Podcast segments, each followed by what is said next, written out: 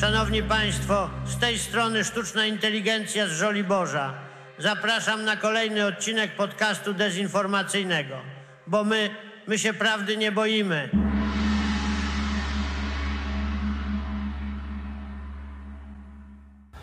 Witam tutaj doniesienia z Putinowskiej Polski I piknik na skraju głupoty. I zapraszamy na kolejny odcinek podcastu dezinformacyjnego. To jest pod, podcast, odcinek, w którym przybliżamy kolejną sylwetkę wybitnego Polaka. E, Mieliśmy już Grzegorza Brauna, mamy jeszcze w kolejce kilku, kilka niezłych okazów, ale dzisiaj musimy się skupić na Patryku Jakim. Zapraszamy, bo będzie niezła hatakumba. Będziemy trochę szeleścili papierami, bo mamy bardzo, bardzo dużo źródeł, szczególnie cytatów z pana doktora chłopaka z biedniejszej rodziny. E, I zacznijmy właśnie od tego, dlaczego doktor chłopak z biedniejszej rodziny. Otóż to będzie trochę e, odcinek e, kolegi Piknika i najpierw tak wprowadzę. Otóż chodzi o wybory samorządowe w 2018 roku. Wtedy Patryk Jaki kandydował na prezydenta Warszawy przeciwko Rafałowi Trzaskowskiemu. Do tego jeszcze wrócimy w detalach za chwilę. E, I, I wtedy wyciekło takie zdjęcie, znaczy ono już było w internecie wcześniej, ale zostało przypomniane, młodego Patryka Jakiego w takiej, w takiej ortalionowej bluzie, siedzącego gdzieś pod blokiem. Miał taki wizerunek ogólnie takiego blokersa. Y, To jedna wzmianka. Oczywiście chodzi o wybory samorządowe w 2018 roku, ale te zdjęcia to się zaczęło pod 2017 październik, listopad. Wtedy to zdjęcie wyciekło, ale już Tak. oddaję głos. Tak, tak. Wtedy, gdy, gdy on zaczął mówić, że będzie kandydował. O, tak, rzeczywiście. No i co? No i generalnie y, tutaj trzeba uczciwie przyznać, że część komentariatu platformianego, takiego, no chyba w tym wypadku należy uczciwie nazwać go lipkowym, mm, zaczęło z, mieć bekę z Patryka Jakiego, że to biedak z biednego domu, że taki dresiarz, nie to co Trzaskowski, który z takiego inteligenckiego domu, mówi płynnie tam w dwóch czy trzech językach, prawda? Po francusku chyba bronił y, ma- magistra i u Garemka się uczył, no jest taki, wiesz, taki światowy, ma karty multisportu, nie? I tak dalej. No i tutaj, y, i, i to było, żeby, żeby było jasne, y, to było żenujące, tak? To jakby, jak dla mnie nie ma problemu, a jestem z Warszawy, żeby na y, urząd prezydenta kandydował ktoś naprawdę z biednej rodziny, to zupełnie nie mam, nie mam z tym problemu. Aczkolwiek, w odpowiedzi na ten, na tą bekę, mm, Patryk Jaki, tudzież jego spin doktorzy, wymyślili właśnie taki spin, że on jest chłopakiem z biedniejszej rodziny. No i zaczęli mówić właśnie, że to, to tutaj mamy takiego elitariusza Trzaskowskiego, który się jeszcze mm, tak, wiesz, chwali tym swoim wykształceniem i doświadczeniem i tak dalej, a tu jest taki zwykły, biedny, prosty chłopak, który po prostu ciężką pracą, wiesz, doszedł do, do, do, do tego, do czego doszedł. No i tutaj ty wtedy wyjaśniłeś w swoim, jak to mówi Rafał Woś, głośnym tekście, a, który był cytowany później w paru mediach. Ja chyba na Okopres widziałem, że cię cytowali, e, ale nie pamiętam gdzie jeszcze, że to wcale nie jest tak, że Patryk jak jest z takiej biednej rodziny i że był taki biedny, więc zapraszam cię, żebyś to przedstawił pokrótce. To będzie tak troszeczkę od razu uprzedzam, że może być ciutkę achronologicznie, bo różne tematy sobie różnie pokawałkowaliśmy, ale no, od tego się zaczęło w ogóle. Ja się wcześniej, tak jak się przyznam, nie interesowałem się Patrykiem Jakim jakoś niespecjalnie. E, Dostałem od niego kiedyś bana na Twitterze za to, że przypomniałem mu, że nie ma wykształcenia prawniczego, a wychodziło o to, że wypowiadał się w jakiejś dyskusji na temat właśnie zmian w sądownictwie, więc no tutaj wydaje mi się, że to był sensowny argument z mojej strony, ale Patryk Jaki uznał, że nie. Tak więc jakoś tak niespecjalnie. No, dla mnie to był taki, no wiecie, no człowiek właśnie od nich, no jest jakiś taki gość ze Zjednoczonej Prawicy, a nie on jakiś tam się jakoś, nie, nie, nie, nie, nie był jakiś wybitny, nie wybijał się tam jakoś ponad przeciętność i dopiero w tym 2017 roku na niego zwróciłem uwagę, właśnie wtedy, kiedy się pojawiła, pojawiły się te spiny, bo to trzeba wspomnieć, że to na gazecie.pl pojawił się artykuł pod tytułem Dziś wiceminister i wróg Gronkiewicz-Walc, a w młodości stał pod blokiem. No bo wtedy jeszcze prezydenta, prezydentką miasta była Hanna Gronkiewicz-Walc, no i oczywiście po tym, jak się ten cytat tam, znaczy jak się ten artykuł pojawił, nastąpiła odpowiedź, była wtedy taka prawicowa, nawet udało im się trochę wyjść poza prawicową mańkę akcja, stałem pod blokiem, już wszyscy rzucali zdjęcia, jak nagle wszyscy mieszkali w blokach z wielkiej płyty. No ja akurat mieszkałem, ale nie wrzucałem zdjęcia. Ja też, ja też mieszkałem y, przez kilka lat w bloku z Wielkiej Płyty, a potem jeszcze raz przez kilka lat mieszkałem w bloku z Wielkiej Płyty. Tak więc, no mogliśmy wtedy wziąć udział w akcji, ale nie wzięliśmy, no wiel, wielka szkoda. I wtedy też właśnie a Patryk Jaki, no właśnie nie wiem, czy on tam miał jakiś spin doktorów, czy on sam swoim spin doktorem, mniejsza o to, w każdym bądź razie poszedł ten spin, że on tutaj ciężko pracował i tak jak tu już powiedział kolega, będziemy szeleścić, mamy dużo cytatów i mamy jeden, który, to, to jest po prostu on był wtedy bardzo zły, ale to jak on się zestarzał, no zestarzał się jak wino. Też z której strony się na to spojrzy. I już czytam. Muszę wam wyznać, tak, to prawda, stałem pod blokiem, nawet w nim mieszkałem, tak jak miliony Polaków. Nie każdy miał willę w Polsce lub w Szwecji. Nie każdy miał w życiu z górki jak resortowe dzieci. Trzeba było pracować dwa razy ciężej, żeby w coś w życiu osiągnąć. I boli ich to, że taki ktoś ze zwykłego osiedla przycina układy, zabiera im państwo, które sobie sprywatyzowali, zrobili sobie z Polski prywatne Eldorado i teraz, kiedy im to odbieramy, to gryzą. Powiem, powiem ci, że jestem, jestem zwrócony. Naprawdę, głęboko.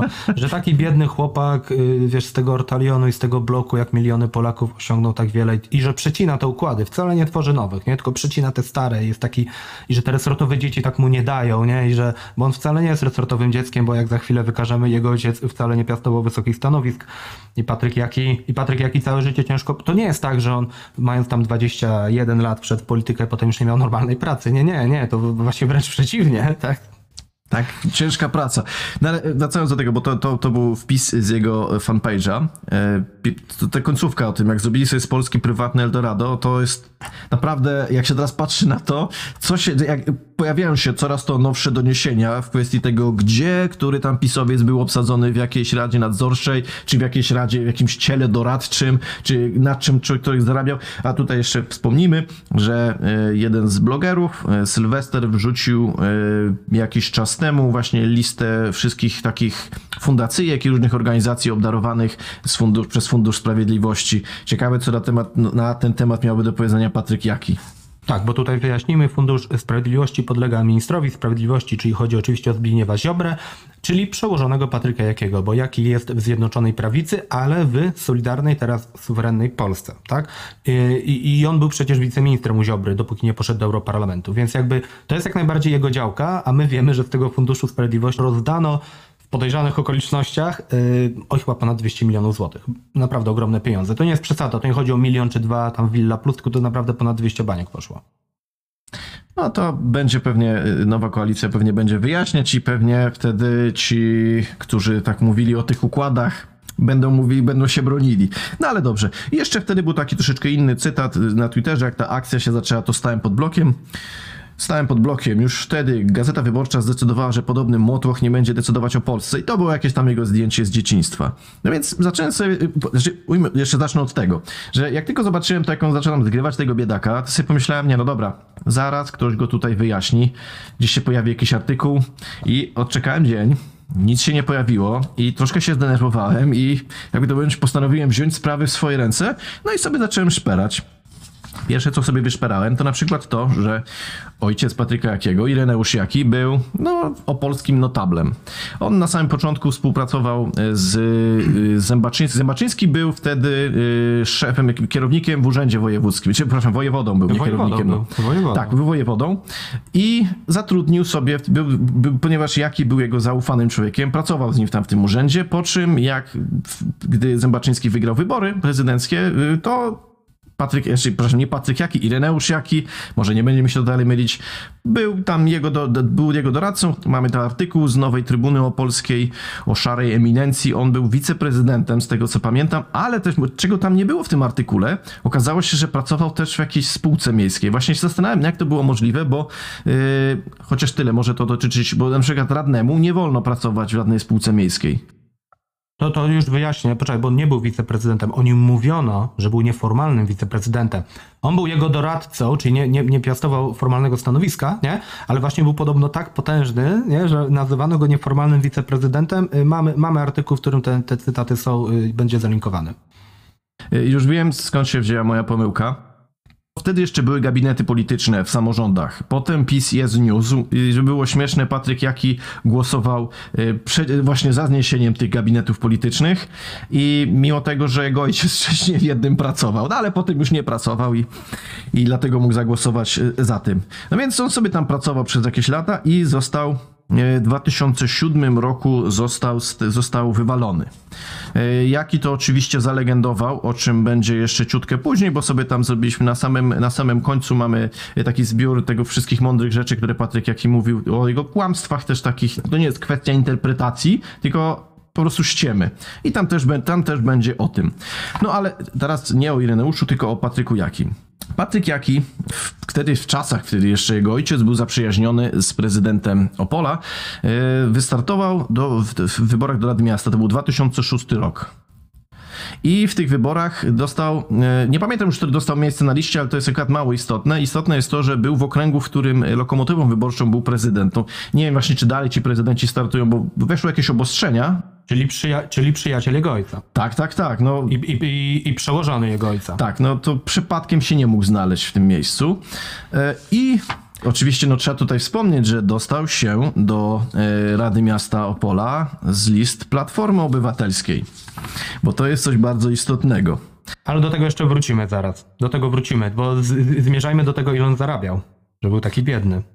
Tak, no wcześniej praktycznie nic nie zarabiał, bo właśnie to jest cały minus dla takich ludzi, znaczy no problem takich ludzi, którzy chcą się zalegendować. E, Jeśli wcześniej zaczęli karierę polityczną, polega na tym, że jeżeli tam byli radnymi, czy też posłami, musieli składać oświadczenia majątkowe i jaki też się składał.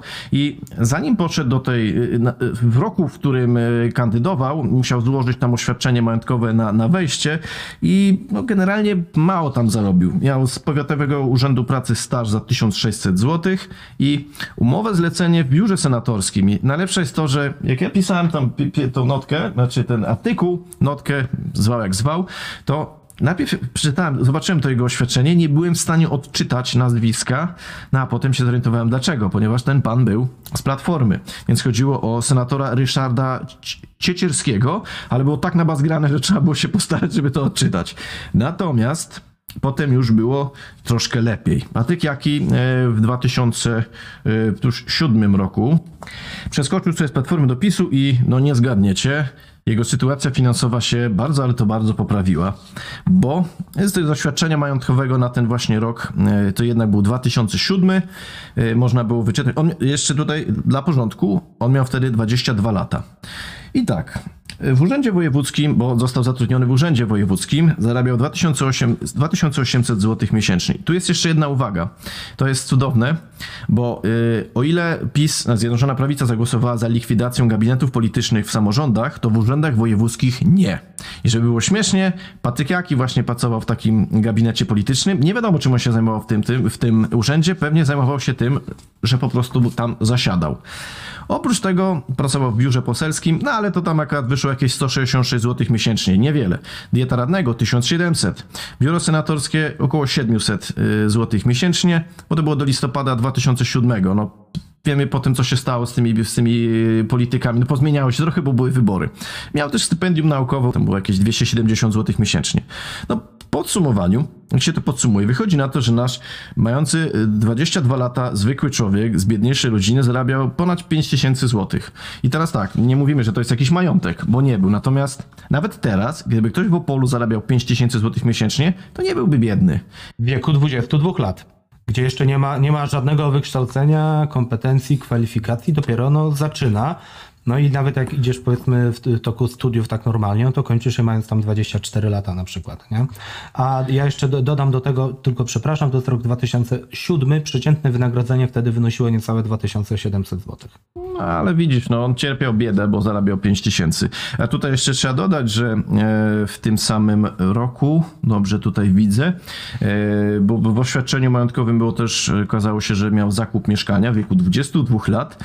Mieszkanie było warte 185 tysięcy. Nie wiadomo, czy było tyle warte, ale załóżmy, że tak. E, do kredyt, który miał do spłacenia, to było 140, więc musiał mieć 45 tysięcy na wjazd. A jeszcze nie oszukujmy się, każdy, kto kupował mieszkanie wie, że to, to jest jedno, kredyt to jest jedno, ale koszty, które się ponosi jeszcze, od, jakieś odpisy, wypisy, różne takie, to, to, są, to są naprawdę ciężkie pieniądze. I mówimy dalej o 22-latku. I o roku 2007, co jest bardzo ważne, bo przecież wtedy się zarabiało znacznie mniej niż dziś. Tak, i ja potem miałem taki wykaz y, tego, ile on zarabiał w kolejnych latach. Natomiast jedno, co tutaj można powiedzieć, też, to, żeby już tego nie przedłużać, to on już potem nigdy nie miał innej pracy niż ta związana z polityką. On się już niczym innym nie zajmował. To miał po jakichś biurach poselskich, no wiadomo, potem był mini, wiceministrem, teraz jest w Europarlamencie, ale niczym więcej się nie zajmował.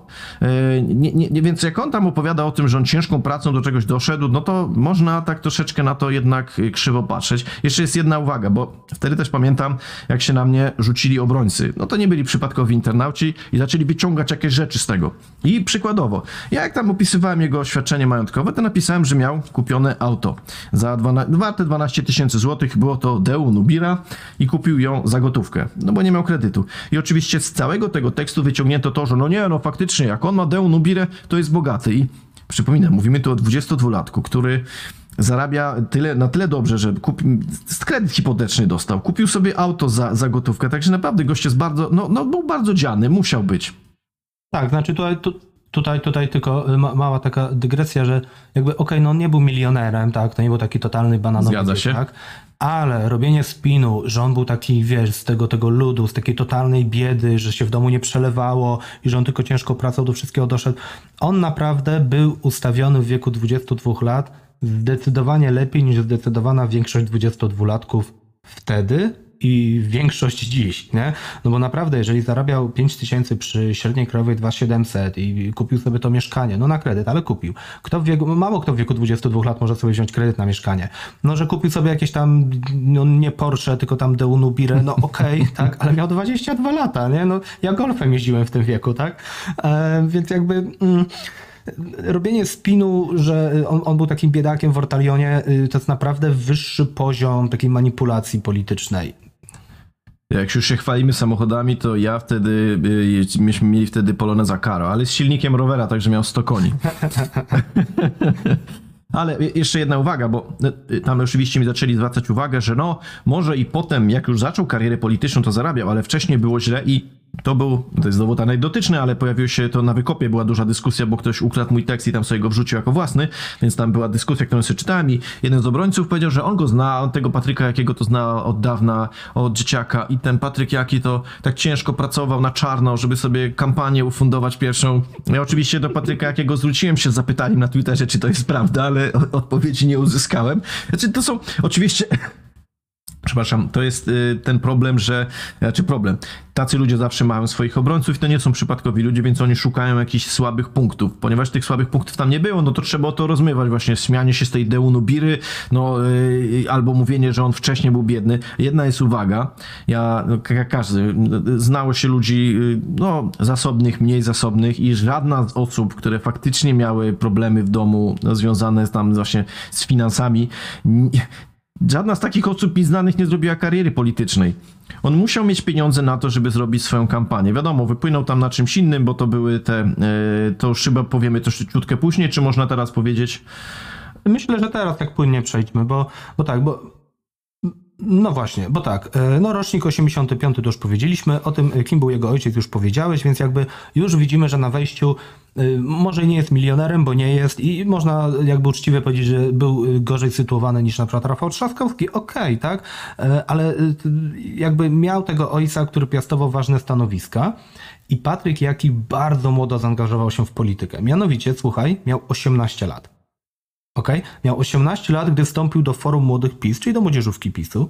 E, Wtedy zaczął bardzo ostro atakować SLD. To był rok 2003, tam y, SLD, jak starsi z Was być może pamiętają, to tam korupcja leciała na całego e, za tamtych rządów, ale szczególnie wielka afera korupcyjna miała właśnie miejsce w Opolu. No nie? E, I tam y, kilka osób się próbowało na tym wybić, właśnie Patryk Jaki albo Janusz Kowalski, o którym też powiemy jeszcze, y, będzie odcinek na bank. E, Jaki, tu jakby trzeba mu chyba oddać, że mm, on jest takim politycznym zwierzęciem, nie? I ja tu tylko wstrącę jedno, jeśli chodzi o te układy i takie różne rzeczy i krytykę SLD, to potem będzie też o tym wzmianka o jednym z ludzi Patryka Jakiego, jaką karierę zrobił. Dobra, dobra, dobra. No w każdym razie wtedy, w tym roku 2003, e, on już wtedy na tych wiecach ulicznych tam krzyczał pod biurem posłanki Aleksandry Jakubowskiej, Ola, nie kłam i tak dalej. Bardzo ostro to SLD atakował. Rok później, e, w Opolu była, on pisał maturę rok później i być może niektórzy pamiętają, była taka sprawa, że w Opolu, oj tam chyba doszło do wycieku tej matury, miała być generalnie powta- powtarzana. I tutaj znowu jakiemu muszę oddać, że jest tym zwierzęciem politycznym. On współorganizował z paroma kolegami protest przeciwko temu powtarzaniu tej matury. Przyszło 5 tysięcy osób. To jest dużo. Nie? Jak na miasto y, wielkości Opola y, i to głównie młodych ludzi tam w wieku licealnym, prawda? Więc mobilizować takich ludzi, no to, trochę trzeba umieć. Mm, On bardzo, bardzo radykalnie y, się wtedy wypowiadał. Mówił, słuchaj, że pójść na tą powtórzoną maturę to pozbawić się honoru. Powoływał się na przedwojennego ministra Józefa Becka. E, To, to ten, który powiedział, y, jak, jak wiesz, jak hitlerowskie Niemcy od Polski żądały tego korytarza, łączącego te, te Niemcy właściwe z Prusami Wschodnimi, że tam Polska nie sprzedaje honoru i tak dalej, że honor nie ma ceny. Powywał się na tego beka, no ale jak przyszło do powtórki matury, to jednak poszedł. Być może nigdy nie dowiemy się czemu. E, Jeszcze w międzyczasie, jeszcze jako nastolatek, słuchaj, grywał w Odrze Opole. To jest o tyle ważne mm, w kontekście następnego punktu, o którym za parę minut powiemy, że to był klub wtedy dość mocno zdominowany przez neofaszystów. Nie? Ale do tego jeszcze wrócimy. No i tak. Przypadek. No i, przypadek. No i w roku 2005 y, właśnie poszedł do PO i on został wtedy takim młodszym kolegą swojego starszego kolegi, czyli właśnie Janusza Kowalskiego. On razem z nim poszedł do PO e, i nagle zaczął, wiesz, jak, jak, jak to tacy ludzie, nie? Czyli poszedł do PO, to nagle zaczął y, obśmiewać PiS, atakować dość radykalnie, mówić, że te komisje śledcze, które wtedy PiS, to 2005 rok PiS doszedł do władzy właśnie, że te komisje śledcze, które PiS tam proponował, to są śmiechu warte. E, Wiesz, tutaj, jak już, jak już, jak mogłeś nie wspomnieć o tym, mówiąc o Januszu Kowalskim, że Janusz Kowalski miał przepiękne zdjęcie z kwiatami, które wręczał Donaldowi Tuskowi. Przepraszam, mea culpa. E, No dobra, no i w 2006 roku właśnie, tak jak już mówiłeś, został radnym, najmłodszym w historii Opola, miał 21 lat, z list PO. W tym PO oni się dosyć szybko pokłócili, tam były jakieś takie lokalne wojenki i tak dalej i on razem z Kowalskim z tego PO odszedł i wrócił do PiSu. I tutaj przyszedł rok 2011, czyli zobacz, jaki ma 26 lat. Już wiemy, że nieźle zarabia, jak na owe czasy, a nawet dobrze. Ma to mieszkanie, ma tam tę, tą Nubirę, okej, Bogol. Um, I on kandyduje do Sejmu. I w wyniku tych wewnętrznych rozgryweczek w PiSie tym razem dostaje kiepskie miejsce, yy, prosi o wstawiennictwo w centrali w Warszawie, dostaje lepsze miejsce, ósme, tam podobno jakiś lokalny działacz, nie zapisałem sobie nazwiska, bo to nie jest ważne, tam był wściekły o to, no tam jakieś takie były, wiesz, wewnętrzne spory wojenki, jak to w partiach się zdarza. No i tutaj Jaki dostał swoją szansę. Ja podejrzewam, że gdyby on się wtedy nie dostał do Sejmu, to byśmy w ogóle o nim nie rozmawiali i nie słyszeli, ale się dostał. To, to samo powiedział Jaki w wywiadzie, o którym też będziemy tu wspominać. Tak, że to była ta jego szansa. On w tym 2011 roku zrobił taką bardzo intensywną, agresywną, wielopoziomową kampanię. E, Na przykład, słuchajcie, rozrzucał swoje ulotki w kościołach, ale zredagował je i wizualnie zrobił tak, żeby przypominały takie informatory parafialne. E, Wszędzie mówił o wartościach chrześcijańskich. E, Mówił, że nie możemy akceptować złego, złego przez wielkie Z, czyli chodzi o szatana. E, Chciał odebrać przywileje mniejszości niemieckiej w Opolu, bo w Opolu taka mniejszość jest.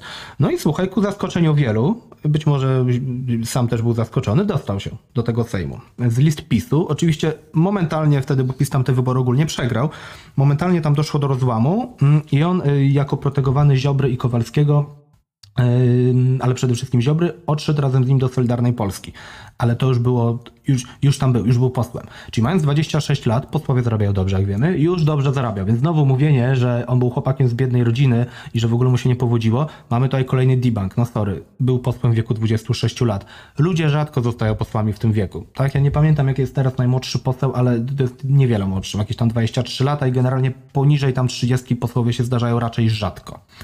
Warto tutaj zwrócić uwagę, bo jak ja też y, wspominałem w jednym z, w innym ze swoich głośnych tekstów o tym, jak on tam właśnie się dostał, bo był wywiad y, Dorota Łosiewicz y, z, od Karnowskiej, z nim wywiad przeprowadzałem, bo on tu będzie często cytowany i on tam w pewnym momencie, tu już tego nie chce mi się szukać konkretnego cytatu, ale opowiadał o tym, że no, on tam dostał słabe miejsce, bo mu tam właśnie wszystko, wszystko się sprzysięgło przeciwko niemu. Nie dodał tego, że gdyby faktycznie tam wszyscy byli przeciwko niemu, to by nie dostał tego miejsca i tyle, po prostu, bo z przypadku się tam nie dostaje. Ale y, pojawiły się komentarze już pod tym moim y, wpisem, że, y, bo a jeszcze mówił, że pieniędzy nie dostał na kampanię, że ktoś wykopał artykuł, w którym stało, że oczywiście, że, że, że dostał te pieniądze i jak się uda mi się ten link znaleźć, to go wrzucimy, bo to, to w komentarzu. Natomiast tutaj jeszcze jest pewna kwestia, zanim przejdziemy dalej do tych, do przyjaźni z pewnymi środowiskami, to warto zwrócić uwagę na, wspomnieć o jednym, to jest właśnie z tego wywiadu z Dorotą Łusiewicz. Y, Przyczyny, dla których Patryk Jaki odszedł z Platformy, bo on to oczywiście opowiedział po swojemu. Dorota Łosiewicz. A przypomnijmy, radnym był pan z list Platformy Obywatelskiej. Patryk Jaki. To były czasy, gdy wszyscy żyli w przekonaniu, że będzie koalicja PO-PiS. To były czasy, gdy Jan Rokita miał być premierem. Zresztą Rokita mi imponował. Proponował szarpnięcie cuglami, radykalną przebudowę państwa. Zgadzałem się z tym myśleniem. Gdy z Platformy wyrzucono Jana Rokitę i odeszła Zyta Gilowska, a, PO stała, a PO stała się partią trzeciej RP, odszedłem i ja. No więc wtedy sobie pamiętam, wyszukałem takie piękną chronologię. On to, y, on odszedł z tego spisu w 2000, y, jak to był, 7 rok? E, Czy, Przepraszam, z Platformy, z, przeskoczył, 2007 rok.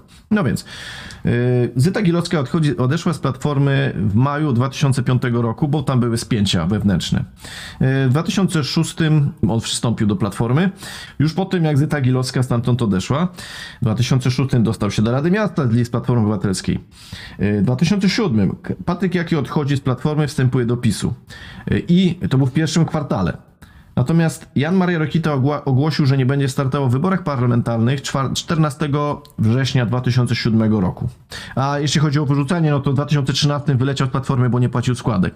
Więc widzimy, jak się pięknie nie spięło to, że tutaj powołał się na Gilocką i na Rokitę, tylko że no to tak jakby no nie miało to żadnego związku z rzeczywistością, no ale ponieważ to był wywiad u Karnowskich, nikt go przecież nie dopytywał o jakieś takie szczegóły, bo to by było, no Oczywiście. po co, po co?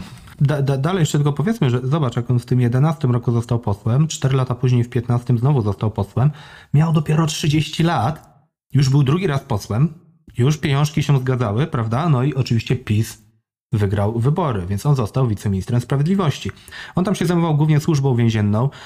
E, o, o, mogę zaskoczyć niektórych, ma pewne osiągnięcia na tym polu, no nie? E, pe, pe, pewne reformy, które były przynajmniej po części jego autorstwa, jakoś tam zostały wprowadzone i nie były to raczej złe reformy, co nie zmienia faktu, że brał bardzo aktywny udział w tym, co ja nazywam populizmem penalnym, to co Ziobro uprawia, nie? Czyli to- to jest coś, co młodsi z was mogą nie pamiętać, Ziobro to robił już za pierwszych rządów PiSu, czyli takie szeryfowanie, wiesz, takie stawanie twardo w mediach, tutaj dajemy odpór przestępcom korupcji i tak dalej. Jak się kogoś tam złapało, czy on był, miał te zarzuty, czy nie, to się robiło show przed kamerami, że tutaj, wiesz, łapiemy przestępców i tak dalej. Em, on w tym jak najbardziej brał udział. Ciekawi mnie, bo w sumie nie sprawdziłem, co on ma teraz do powiedzenia na temat więzienia Kamiński i Wąsik tam siedzą. E, jakoby y, ten podjęli strajk głodowy. E, Ja tu jedno wtrącę, bo udało mi się znaleźć teraz właśnie ten wywiad, e, czy w wywiadzie fragment, którym Jaki mówił o tym, jak wyglądała kampania w 2011 roku, więc e, ponieważ to jest szczere złoto, to się z wami podzielę. Dorota Łosiewicz. W 2011 znów pociągnął pan za sobą tysiące. Bardzo trudne pytanie, prawda? To jest coś, czego się pewnie nie spodziewał. Patryk Jaki. To była trudna kampania. Dostałem się do Sejmu wbrew wszystkim i wszystkiemu. Zepchnięto mnie na niskie miejsce na liście. Zabrano środki na kampanię. Nie miałem ani sekundy czasu antenowego, jednak się uparłem, ciężko pracowałem. Sypiałem po kilka godzin na dobę. To się potem jeszcze powtarza. I się udało. Wiedziałem, że jeśli wtedy wypadłbym z życia publicznego, to już nigdy nie zrealizowałbym swoich marzeń o naprawie Polski. Udało się coś, w co nikt nie wierzył, a już w kolejnych wyborach otrzymałem najlepszy wynik dla prawicy w historii w tym regionie. Znów z niższego miejsca. No to jest tak, jak już przed chwilą wspomnieliśmy o tym, właśnie zostało to zdebankowane. On miał tam, no, miał fory, miał wsparcie, miał pieniądze na kampanię, no ale oczywiście można mówić, no nikt przecież nie będzie, to jest trochę ciekawe, tak teraz sobie, aż sam wejdę w słowo, że w, na portalu Karnowski, w, w, tym, w tej gazecie ich, pojawiło się coś takiego, z czego wynikało, że PiS źle potraktował jednego ze swoich polityków. No ale to już jest tylko taka dygresja. Natomiast czekajmy yy, się, to od razu mówię, że nie skończyliśmy jeszcze z tym wywiadem, bo tam było tego całkiem, całe mnóstwo. No ale przerwałem ci tak, że możesz kontynuuj. E, Okej, i tak e, ja kontynuuję trochę zmieniając temat. Otóż em, to jest rzecz, o której prawdopodobnie mało kto o Patryku Jakim wie. Mianowicie, że to nie jest tylko tak, że mm, on tam był synem tego swojego ojca i młodo się zaangażował w politykę i później już w niej został i oczywiście dobrze mu się w niej powodziło, wbrew temu, co mówił. Mm, Tylko chodzi też o to, że Jaki wywodzi się z takiego środowiska y, y, opolskich nacjonalistów. I tam, tam byli naprawdę ciekawi ludzie. E, Otóż e, wspomniałem wcześniej, że on grał w tej Odrze Opole, która tam grywał jako junior jakiś, która była, y, to środowisko kibolskie właściwie tego klubu było zdominowane przez neofaszystów. Okazuje się, że on w tym środowisku był znacznie dłużej. Tam było takie kombo, słuchaj, tam był jezuicki ośrodek Xaverianum, tam był taki znany, znany, oj, bardzo nacjonalistyczny nacjonalista Tomasz Greniuch. On wypłynął mm, parę lat później, zdaje się, że Marcin Rej go ujawnił kilka lat temu dopiero, yy, bo, bo on dostał jakieś stanowisko w IPN-ie, yy, chyba we Wrocławiu, przepraszam, nie zapisałem sobie, więc możliwe, że pomyliłem miasto. Em, on był w Polskim Komitecie Honorowym Marszu Niepodległości. Tam byli tacy ludzie jak na przykład panowie Ociepa, Strzałkowski, Kwiatek oraz, uwaga, Jerzy Czerwiński, obecnie senator PiSu, e, bardzo taki radykalny prawicowiec swego czasu. E, okazało się, że ci nacjonaliści, słuchaj, mieli nawet klucze do opolskiego biura jakiego? Poselskiego. Gdy on już był posłem od 11 roku, już rok później oni mieli klucze do jego biura. Gdy on jechał do Warszawy na posiedzenia Sejmu albo po prostu tam pracować, to oni w jego w jego biurze sobie organizowali spotkania swojej brygady. W jego biurze przygotowywali kukłę Tuska do spalenia na jakimś tam happeningu. A na tym, że happeningu oprawę i ochronę dawali im chuligani właśnie od Reopole, czyli ci neofaszyści. E, Mieli też klucze do siedziby Stowarzyszenia Stop Korupcji. To było takie stowarzyszenie, e, które Jaki e, współzakładał i tam piastował w nim jakieś stanowisko jeszcze wcześniej. To chodziło, to było jeszcze mm, jakby taki, taki relikt tych czasów SLD, właśnie tych afer korupcyjnych w mieście. Właśnie wtedy Jaki po części wypłynął na tym Stop Korupcji. Organizowali sobie siedzibę tego stowarzyszenia na ścianach falangi i celtyki. Ciekawe, krzyże celtyckie. No i co ciekawe, planowali tam uczcić śmierć Dariusza Ratajczaka. Czy wiesz, kim był Dariusz Ratajczak? O, oczywiście, że wiem, bo wspominaliśmy o nim w jednym odcinku. Był Dokładnie. historykiem, który no, stracił pracę za to, że był negacjonistą Holokaustu. Dokładnie. I to, to też tam zmitologizowano go, dlatego że to, to jest, ja to wspomnę, bo mówiliśmy o tym za pierwszym razem. Pamiętam, jak broniono jego książki, wtedy ona się pojawiła, to były chyba tematy niebezpieczne. Tak. E, Broniono je tak, że to nie, były jego, to nie było jego stanowisko, które on tam zawarł, tylko on cytował, powoływał się na źródła. I ja pamiętam, że tą książkę znalazłem, e, gdzieś oczywiście z internetu, bo nie będę płacił za coś takiego. I na samym wstępie Ratajczak napisał, że on e, tam nie ma przypisów, nie ma źródeł, bo to jest bardziej taki esej, jak ktoś chce, to sobie te źródła znajdzie. Czyż nie przypomina ci to książki Leszka Pierwszaka o czwartej Rzeszy, gdzie na drugiej stronie jest dokładnie to samo powiedziane. To jest książka historyczna oparta o moją wiedzę, ale źródeł nie będzie. Elo. No tak, Dariusz Ratajczak, on, on był też z Opola właśnie, nie? to był taki ym, podobno bardzo zdolny w ogóle. Jako młody człowiek podobno mówię, że wróżoną wielką przyszłość. Um, czytałem taki, taki właśnie artykuł na ten temat, który zalinkujemy pod tym.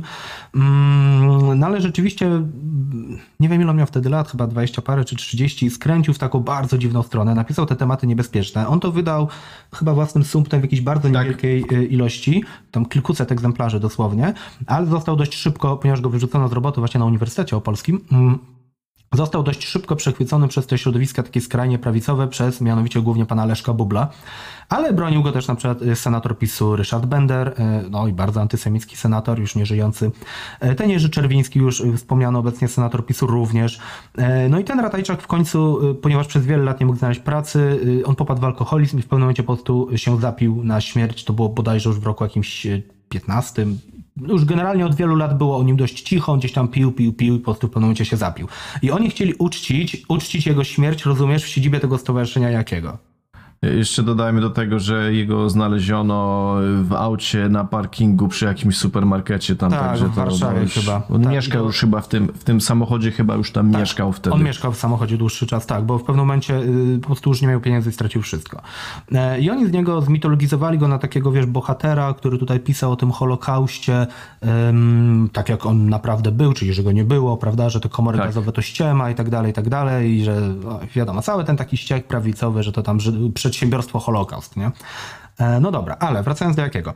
E, Otóż to nie wszystko. W 2014 roku wyciekło wewnę- wewnętrzne forum ONR-u.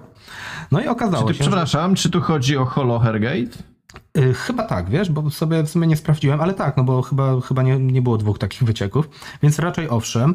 To, to wiesz co, ja od razu muszę powiedzieć, ja pamiętam jak on się bronił. Znaczy po pierwsze, to było cudowne, jak oni najpierw zaczęli mówić, że to wcale nie jest jego, y, to nie są, y, bo to chodziło o zapisy y, z czata z Facebooka bodajże.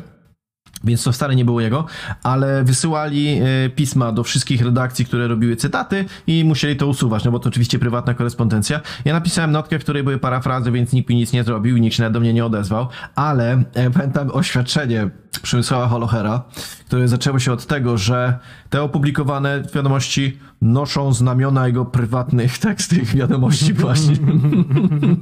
Tak, tam dodajmy, że Holocher był wtedy jednym z liderów ONR-u.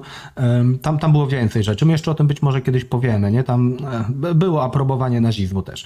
No dobra, w każdym razie, d- co dotyczy jakiego? Okazało się, że chłopcy ONR-owcy piszą sobie na tym wewnętrznym forum, że gdyby mieli na Marszu Niepodległości problemy z policją, to polecają sobie dzwonić do dwóch posłów, Stanisława Pięty z PiSu i właśnie Patryka Jakiego, no nie?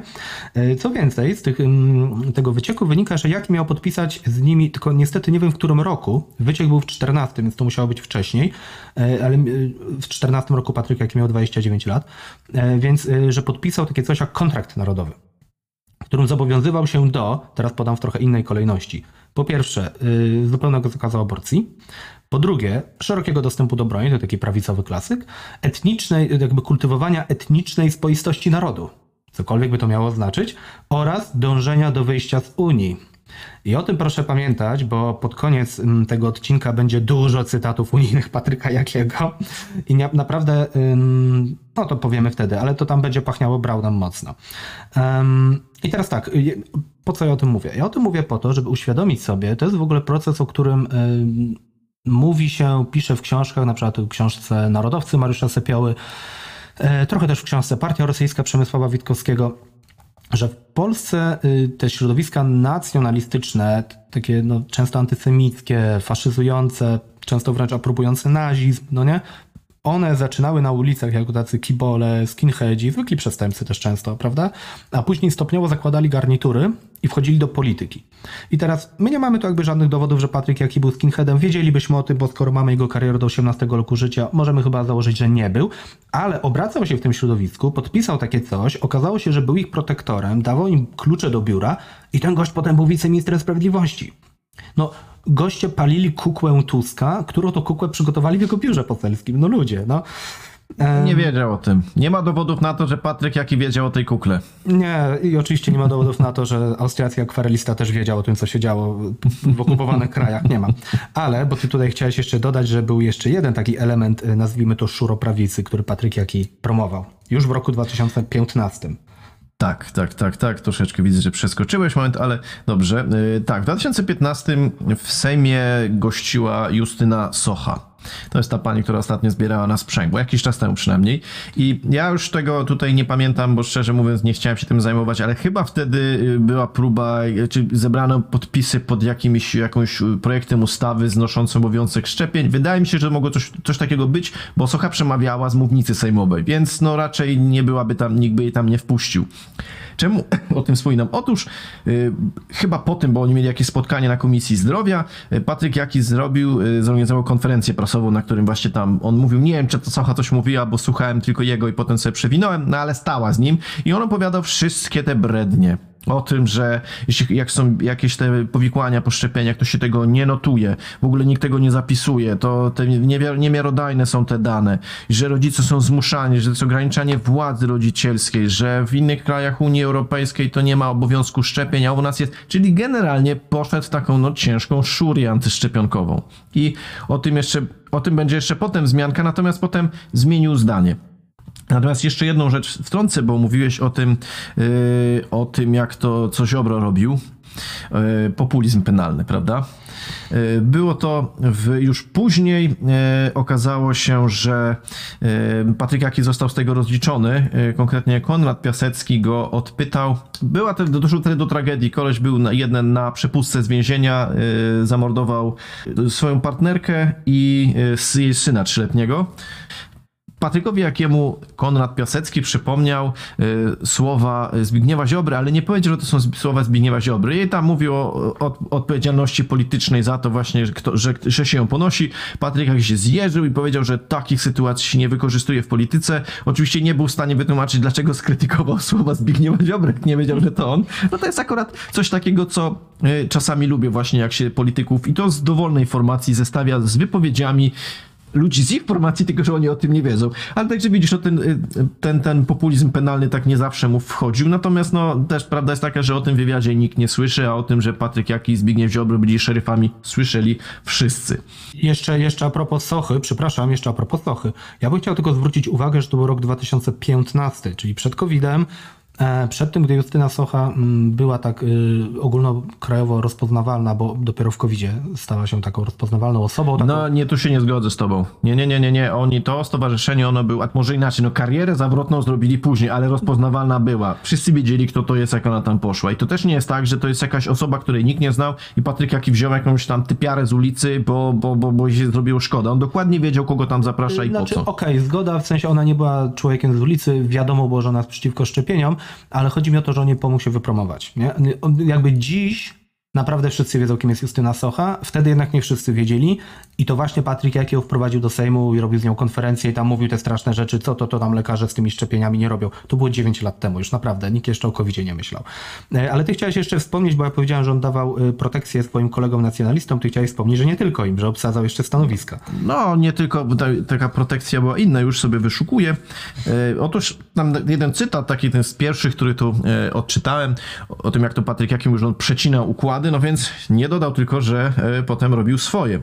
Jest taka osoba jak Marcin Roll, e, dostał się do Rady Miasta Wola w 2014 roku. I e, jak się znalazło, oczywiście po tym jak zobaczyłem, że jest ten, jest, dostał się do tej rady, znalazłem sobie jego oświadczenie majątkowe, okazało się, że miał umowa zlec- umowy zlecenia i dzieła od Solidarnej Polski, no prawdopodobnie jakieś tam prace, znaczy biura, obsadzanie różnych takich rzeczy.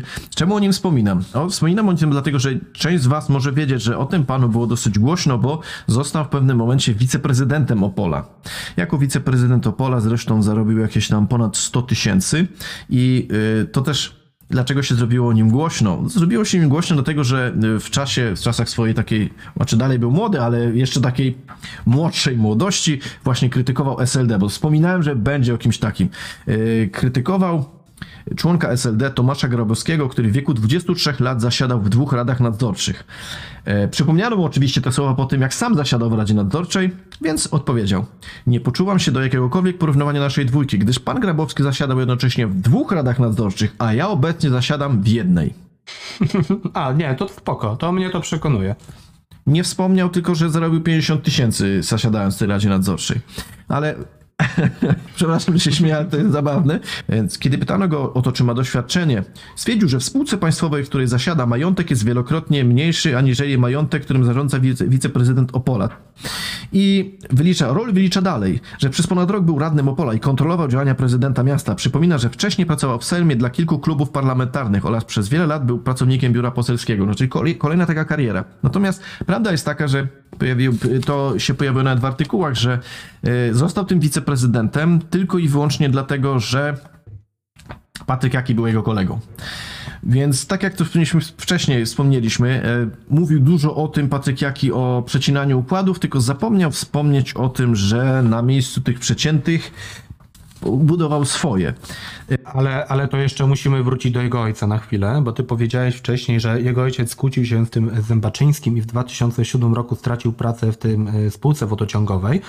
Ale on ją później w 2014 roku odzyskał na nowo, bo prezydentem y, Opola został y, jego kolega pan Wiśniewski. Z którym się potem na dobrą sprawę pokłócił. To jest bardzo złożona kwestia. Natomiast ja tutaj jedną rzecz, bo on y, w tym wywiadzie y, z Dorotą Łosiewicz już szukam. No niestety mam dużo kartek, więc szukam sobie różnych takich, muszę sobie szukać trochę po czeleszcze, ale to powiem z pamięci. On generalnie opowiadał o tym, że jego ojciec stracił pracę dlatego, że on y, będąc radnym zagłosował przeciwko jakiejś tam uchwale prezydenta Zębaczyńskiego. Ja sobie to wyszukałem, ponieważ no, to jest właśnie to, jak, jak się kłamie, trzeba wiedzieć, na jakie tematy się kłamie. Nie ma co prawda danych z tego imiennych, kto jak głosował, ale protokoły są z sesji. Wiadomo było, jakiego, jakiego znalazłem trzy możliwe, czy cztery głosowania, o które mogło chodzić i w żadnej z nich nie rozbiło się o coś, o jakiś jeden decydujący głos i nie oszukujmy się, to był e, Ireneusz Jaki był zaufanym człowiekiem Zębaczyńskiego i Gdyby chodziło tylko i wyłącznie co zrobił, kurde, o to, co zrobił Patryk Jaki, to nikt by go nie wywalił z roboty. Nie wiadomo, dlaczego się pokłócili, ale się pokłócili. I kwestia tej pracy, no to tu już muszę sięgnąć po jeszcze inny, y, inny ten y, artykuł y, swój, który też był właśnie na, na temat tej jego pracy, bo on tą pracę odzyskał. I Patryk Jaki to była też piękna ewolucja tego, jak się wypowiadał, bo na początku zaprzeczał, że on nie miał z tym nic wspólnego, tylko potem dziennikarze jednego tam e, indagowali, tej kwestii nie się przyznał, że tak, ale zbudował sobie do tego inną narrację. I to było też piękne. Już cytatu mi się nie chce szukać, ale generalnie chodziło o to, że no tam jego tata pracował właśnie w tej spółce, miał bardzo dobre wyniki, cokolwiek miałby to znaczyć, nie wiem, może badania krwi sobie robił, miał dobre wyniki, a potem go zwolniono z przyczyn politycznych i on po pozwolił naprawić tą krzywdę. Mniej więcej tak to zostało powiedziane. I co, czym Patryk, przepraszam, zaraz ci, zaraz ci oddam głos, tylko wspomnę, że o czym Patryk jaki nie wspomniał, to to, że mówimy o spółce miejskiej, a nie to, że to była jakaś firma rodzinna, z której tam wywalono Ireneusza Jakiego, no. Także no, troszkę śmiesznie, ale na tym nie koniec. No ale chciałeś coś powiedzieć. E, Nie, no chciałem kontynuować, czyli że on tą pracę odzyskał w 2014, Ireneusz Jaki, i e, wielokrotnie próbowano go zwolnić z tej spółki. Ale to już później. To, to już później. To się zrobiło y, 2023 rok bodajże, to się zrobiło bardzo głośno o tym. Czekaj, czekaj, w 20, czekaj, czekaj, nie, nie, w 23 go zwolniono skutecznie, ale próbowano wielokrotnie, tylko oni tam mieli taki zapis, że w tej, mm, w tej, w tej radzie siedzi jeden człowiek z PFR-u. y, mm, Tak, Polskiego Funduszu Rozwoju, czyli z PiSu, to po prostu ludzie Morawieckiego. I ten człowiek ma jakby prawo weta. I, on, i tam, oni tam kilkukrotnie przynajmniej wetowali zwolnienie Ireneusza Jakiego i po prostu udało się go zwolnić w listopadzie zeszłego roku, dwa miesiące temu, tylko dlatego, że tego gościa nie było na tym posiedzeniu. I po prostu wtedy to przegłosowali. E, Wiesz co, to też było bardziej złożone, czy tak, z- ten z PFR-u gość był i ten człowiek tam miał jeden głos, ale jeśli chodzi o powoływanie, odwoływanie właśnie prezesa, to on tam miał głos, no mógł wetować, więc na dobrą sprawę miał głos decydujący i też to było tak, że oni go usiłowali zwolnić, nie udało się, zawieszali go też, bo zawiesić go teoretycznie mogli, bo jeśli chodzi o zawieszenie, to było trochę inaczej, ale wtedy sąd się wypowiedział i tutaj mamy kolejny przypadek tego, przykład tego, jak to Patryk Jaki się potrafił e, zalegendować. Patryk Jaki stwierdził, że sąd, e, sąd analizując tą sprawę stwierdził, że Ireneusz Jaki został bezprawnie zawieszony i oczywiście ktoś wykopał e, to, co tam było, więc sąd e, zdecydował, że sąd stwierdził, że zawieszenie Ireneusza Jakiego w obowiązkach prezesa WIK stanowiło dla niego dotkliwy uszczerbek z uwagi na niemożliwe lub bardzo ograniczone możliwości podjęcia zatrudnienia i pozyskania środków do życia. No, zgodzicie się ze mną chyba, że to troszeczkę co innego niż y, stwierdzenie, że ktoś został bezprawnie zawieszony.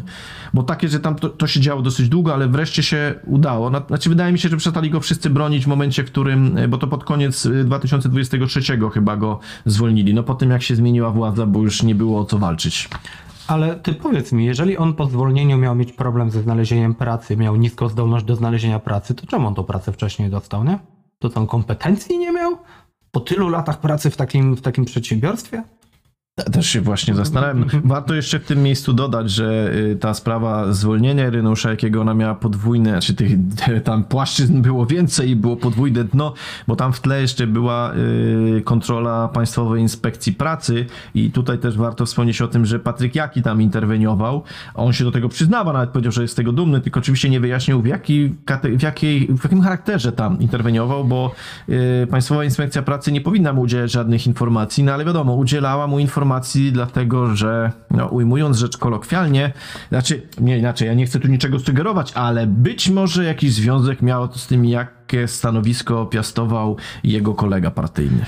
No dobra, i tak nie do końca płynnie przejdźmy do kolejnego etapu kariery Patryka Jakiego, czyli wspomnianych na początku e, wyborów w 18 roku, właśnie wtedy, gdy wymyślono ten spin o chłopaku z biednego Ortalionu. Em, No właśnie, no to jakby ja za chwilę powiem o jego obietnicach warszawskich, jako, jako warszawiak w pierwszym pokoleniu, Am, ale najpierw powiedz może, co on mówił na inne tematy, y, w momencie, w którym zdecydował się kandydować. Tak, y, ten 2018 rok to był taki rok, w którym Patryk Jaki bardzo często zmieniał zdanie. No bo jak już wcześniej tutaj właśnie wykazaliśmy, on się otaczał takimi ludźmi dosyć y, bardzo takich charakterystycznych poglądach i to y, o, to jest tak jak wspomniałeś wcześniej, to jest zwierzę polityczne i on też ma bardzo dobre wyczucie, przez to jest bardzo niebezpiecznym politykiem. Wie, gdzie się do czego dostosować, y, pod co się podpiąć. I oni w pewnym momencie, jako cała Solidarna Polska, ponieważ y, był rozłam y, w tym PiSie, musieli się, znaczy musieli, no uznali, że jedyną szansą dla nich na to, żeby zaistnieć jest ustawienie się na prawo od PiSu i był na przykład jed, jeden, jeden z projektów mający na celu zaostrzenie prawa aborcyjne, to był ich poselski projekt, który był głosowany. Już tutaj 2012-13 już tego nie pamiętam, to dlatego, że tych projektów było kilka, a oni mieli jeden. I Patryk Jaki też z tą Justyną Sochą i z tymi wszystkimi właśnie takimi przewspaniałymi ludźmi się otaczał, dlatego że było mu to potrzebne. No ale w momencie, w którym e, miał kandydować na prezydenta miasta Warszawa, to już się zrobił problem z tymi Dodajmy, poglądami. dodajmy, gdzie elektorat jest troszeczkę jednak inny, prawda? Taki niby Właśnie. bardziej, mniej, mniej prawicowo, może tak. Oczywiście ma to znaczenie, ale większe znaczenie ma to, że y, tutaj musisz zebrać bardzo dużo głosów. Co innego, jak ty jesteś jakąś przybudówką partii, bo wtedy ci jest potrzebne tam, masz być rozpoznawalny, oni się wrzucą na listy i, i tobie napędzą głosy, tak na dobrą sprawę cała lista ci napędzi głosy, a zupełnie inna sytuacja jest taka, jak ty y, startujesz w wyborach, to jest twoje własne nazwisko i musisz zebrać bardzo dużo głosów. Szczególnie tak jak już wspomniałeś, no Warszawa jest takie dosyć też, no ciekawym miejscem, jeśli chodzi o różne poglądy i no, tak eufemizując poglądy, te wszystkie e, środowiska, którymi się otoczył Jaki, nie do końca mogły mu się tam przydawać. I Przykładowo e, zmienił zdanie na temat in vitro. To znaczy on się wcześniej chyba na temat in vitro, nie pamiętam czy się wypowiadał, natomiast no, nie protestował wtedy, gdy PiS re, refundację in vitro znosił. Patrykaki zmienił zdanie na temat szczepień, albowiem powiedział, że będzie kontynuował programy, czy będą kontynuowane programy szczepień i pamiętam, że na różnych stronach właśnie takich e, szurskich e, rozpaczano, że Patryk Jaki ich zostawił. E, Patryk Jaki zmienił też zdanie, ale na krótko trzeba przyznać, e, w kwestii mniejszości seksualnych, bo przypomniano mu jeden wpis. Generalnie w wpisie chodziło o to, że powiedział gdzieś w wywiadzie, że jego zdaniem LGBT to się powinny leczyć i że on jest z tego dumny. Wpis mu przypomniano. Jacek Nizinkiewicz mu przypomniał o tym wpisie Jaki się bronił, no tak jak to on to zawsze rozmywając, że on, on nie pamięta, czy w ogóle taki wpis był, a jeżeli nawet coś takiego było, to to pewnie był jakiś e, element szerszej dyskusji. No, Jestem ciekaw bardzo, w jakim kontekście chciałby osadzić tą wypowiedź, żeby to był element szerszej dyskusji, ale nie, nie w tym rzecz, tylko jeszcze wspomnę o tym, że on mówił, że nie wiesz, że coś takiego było, a prawda jest taka, że ten wpis skasował po tym, jak zaczęli mu go przypominać. Jakieś dwa tygodnie przed tym, czy tydzień przed wywiadem. Nie, on nie skasował, tylko domena mu wygasła jak Mencenowi. Jeszcze a propos LGBT, to dodajmy, że y, Jaki y, na chwilę zmienił zdanie, to okej, zmienił zdanie, on to po prostu robił pod wybory, no mówmy się. Elektorat w Warszawie trochę taki bardziej jakby lewicowo-liberalny, no nie można takich rzeczy mówić, więc on nagle zaczął mówić, że nie, nie, on nie jest przeciwko marszom równości, że on będzie stał w równej odległości, jakoś tak, takie zdanie zbudował, że będzie stał w równej odległości od Marszu Niepodległości i Parad Równości, no nie? O. On to tak pięknie ujął, że jeśli on będzie prezydentem, to w Warszawie będzie miejsce i dla Marszu Niepodległości, i dla Marszu Trudności. Tak, tak, tak, jakby, to chyba jakby zostało. wcześniej nie było. Tak jakby wcześniej Iza Gronkiewicz walczył. Ale będzie bardziej miejsce. Będzie bardziej miejsca, tak. o tych wybory, no tam jeszcze było, e, można było dostrzec to, że Patryk Jaki ma bardzo duże zasięgi. Na Twitterze, na Facebooku nie pamiętam, ale na Twitterze to był kosmos. I to też jest ciekawe, bo ja wtedy, jak mówię, ja się tam za bardzo nad nim nie, nie pochylałem, ale jak sobie tam odświeżyłem te nasze, znaczy te, te, jak go tam trollowałem wcześniej, to te wpisy miały jakieś niewielkie tam y, odzew wywoływały. W pewnym momencie zaczęły wywoływać olbrzymi. Cokolwiek on tam napisał, no ale też fakt faktem, to trzeba powiedzieć, że nauczył się wypowiadać i wycinać sobie takie te kawałki rzeczywistości, żeby to się podobało, żeby się właśnie trendował, ale też o to dbał.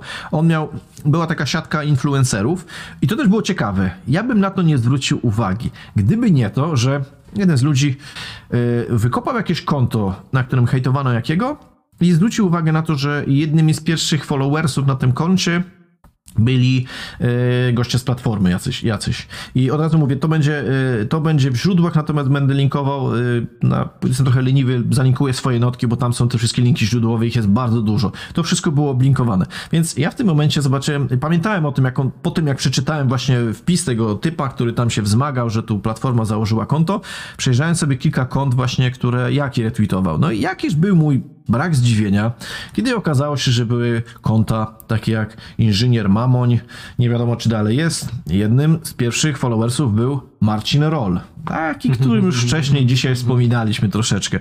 Inne konto to było y, Trzaskowski jak Komorowski, ich tam było kilka. Był jeszcze Oliwier Kubicki y, jako pierwszy followers, który miał w, w swoim bio rzecznik komisji weryfikacyjnej. I tego było naprawdę troszeczkę tam było sporo, ale była też jeszcze inna osoba, tutaj mogę ją wymienić z imienia i z nazwiska. Chodzi o Katarzynę Struzik, a mogę to zrobić dlatego, że kandydowała do Rady Miasta. List PiS. Dlaczego o niej wspominam? Bo ona na samym początku tych działań prekampanijnych yy, albo jeździła tam z Patrykiem Jakim, albo ktoś jej podsyłał zdjęcia, ale wrzucała takie duszosztypatielne fotki, jak ktoś tam tego Patryka Jakiego przytulał. Yy, widać, jak ludzie na niego reagują, że to jest taki dobry człowiek i robiła mu tych zasięgów, robiła mu te zasięgi, a potem zupełnym przypadkiem znalazła się na listach.